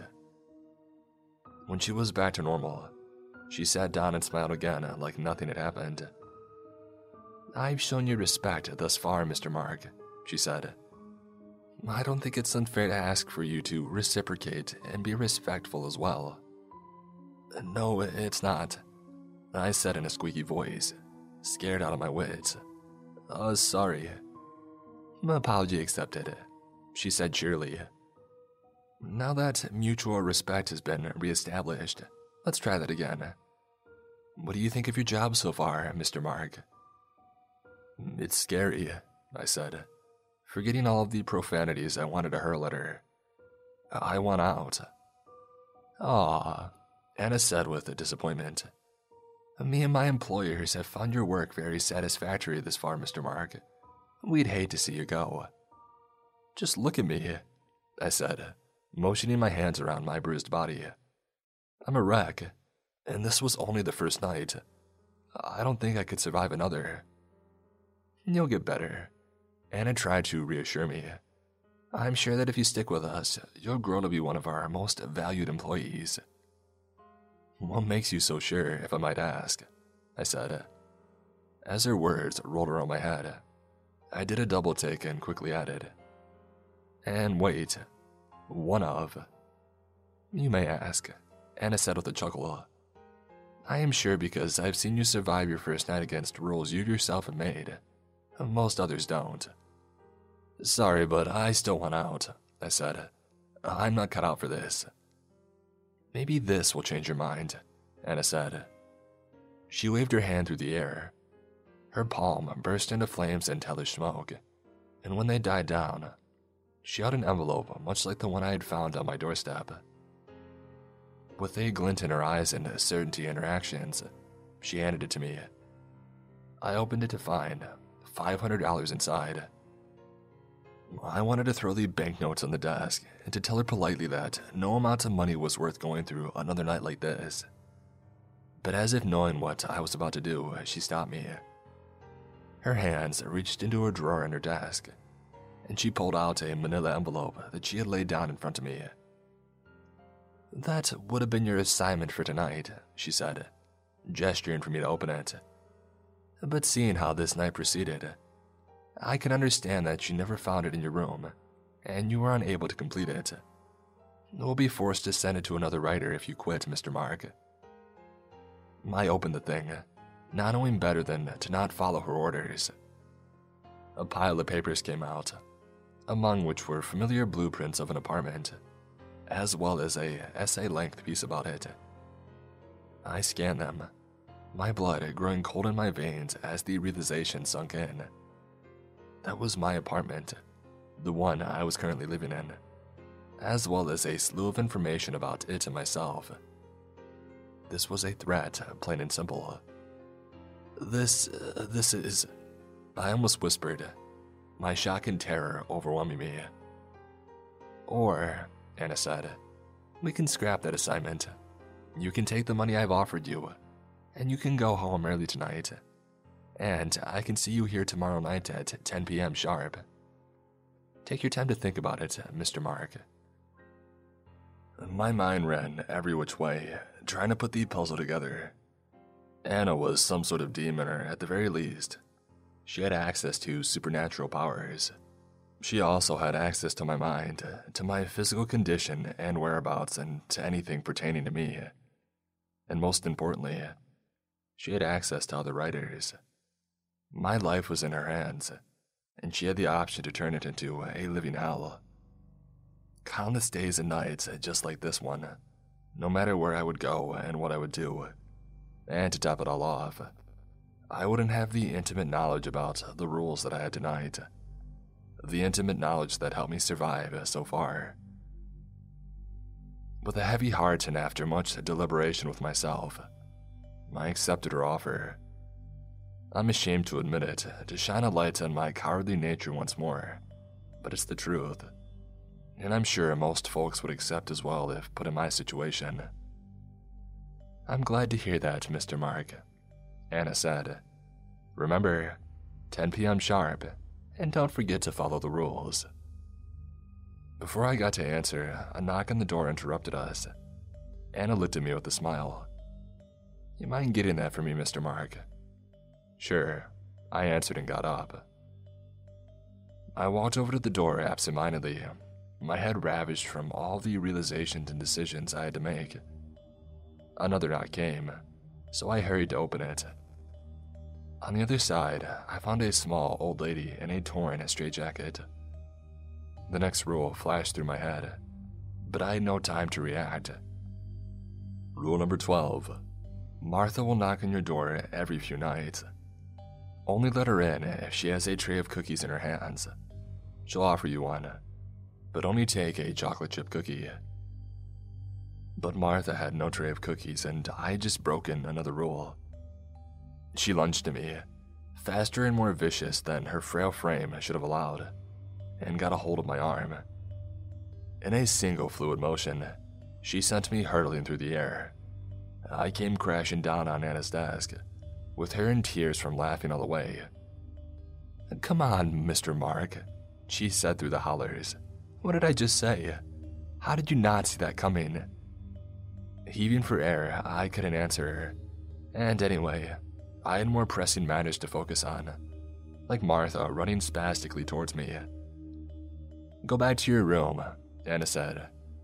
Her eyes turned yellow once again, and her words as heavy as lead. Her voice held such strength that I almost got up and followed Martha, but I didn't. Martha stopped her vicious assault, turning docile right away. She left the office, closing the door behind her. I took a moment to regain my senses before getting up from the desk, and was surprised to find out that I didn't have any broken bones after that stunt. 10 p.m. sharp, I said, and I left the office. That's the spirit, Mr. Mark. Anna answered, ripping apart the papers in the manila envelope. I left her office and closed the door behind me. As I reached the reception desk, I pulled out the list one final time and read the last one.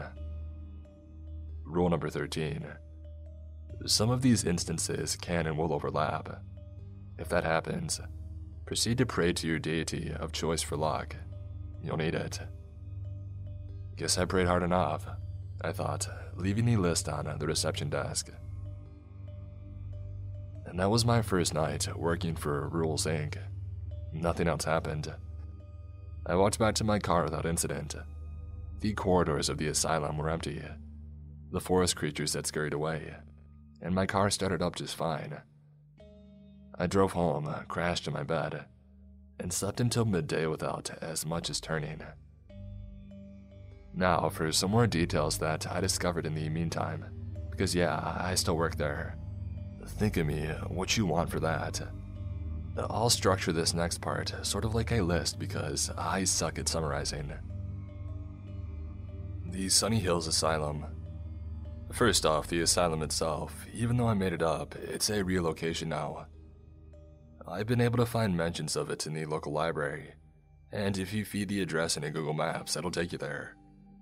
No, you can't have the address and no, uh, you can't find it on the internet by searching. I assume this is intentional. Anna probably doesn't want unexpected guests.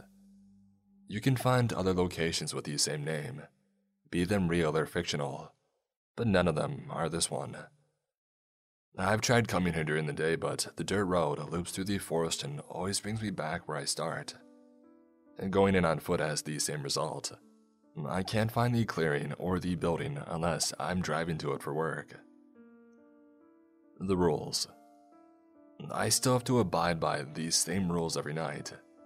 I get to the asylum, go up to the monitoring room on the third floor, after writing my name in the logbook and passing by Greg to say hi. And I find that night's assignment in my drawer. Most nights are much more peaceful than the first, seeing as I follow the rules to the letter now. At most, I'll get chased around by the nurses for a bit, or have to run away from the static now and again. Greg. Despite most things resetting every night, Greg is not one of them. He still remembers me to this day and still calls me his friend. Passing by to say hello is one of the highlights of my night, and I make sure to stick around for a bit of conversation every time. His grasp on language and talking in general has improved, might I add. I guess it was just a matter of talking more often and exercising that vital part of himself that he's been deprived of in solitary confinement. He still breaks free every now and again, but now it's because he wants to spend more time with me. Unfortunately, I have to call the nurses to contain him. Otherwise, the guard will find him, and that's much worse, trust me. I also found out that Greg has a sweet tooth, so I sneak in snacks to give to him. I'm sure that's not allowed, but no one said anything to me yet. The guard. There's not much to say about it. The guard is still the same. I haven't had to go up against him again, but I did try a few things. I tried bringing in a small pistol that I could conceal in my clothes to shoot the guard with and see what would happen. It jammed three nights in a row, but shot just fine outside the asylum. I tried calling the guard on the other anomalies, like the nurses or the static, in case one of the anomalies is covered by the rules. He doesn't answer me. I tried stockpiling cookies from Martha and using their effects to aid me in fighting the guard in hand to hand combat. If my name is written in the logbook, he doesn't fight back, just quips at me the whole time with remarks such as, You're getting better, chap. At this rate, you'll be stealing my job. If my name isn't written down, and yes, I've tried that, insane as it might be, he does fight back, and oh boy does he fight back. We once thrashed the whole reception area before I'd run away, but I didn't put as much as a scratch on him. I'm pretty sure he's indestructible. Martha and her cookies. Talking to Martha, I still see her every so often. I've mostly taken chocolate chip cookies from her tray whenever she has it, just like the rules instruct. There's usually one or two on the tray, with the rest being raisins. They're mighty delicious. But out of curiosity, I did take raisin cookies as well. She gave me a sly grin and walked away. I crumpled up the cookies and ate the smallest crumb, thinking that they were poisoned. I never imagined anything about her cookies, save for the fact that it's a test. Martha hates raisins and people that like raisins. It turns out that the raisin cookies are injected with stuff from the nurse's room, which means that, yeah, Martha sneaks in and out of the basement to steal from the nurses. She's one hardcore granny, but she can't read the labels, so she ends up putting random stuff in the cookies. Bad effects this far include nausea, bleeding from various orifices for random amounts of time, explosive diarrhea, sprouting random body parts that shrivel up and fall off, losing some or all of my senses, and many more. They're never lethal, but I'm not sure if that's because of the small dose. Some of the benefiting effects this far include increased strength and agility, sharper senses, invisibility, rapid healing, and many more. These are the cookies I stockpiled to fight the guard with. And no, I can't use them to become a superhero or save myself from pinches again. I ate all of them in one go, and seeing me in action, the nurses have figured it out. They've since somehow barred Martha from reaching the good stuff, but they still let her get the bad stuff just to mess with me. I figured that one out the hard way. The nurses. They might just be the most interesting thing in this asylum, since uh, I didn't imagine much about them, like where they come from or where they go once they're done. Anna went in and filled those blanks for me. The nurses reside in their den in the basement when they're not needed. They always come up via the elevator.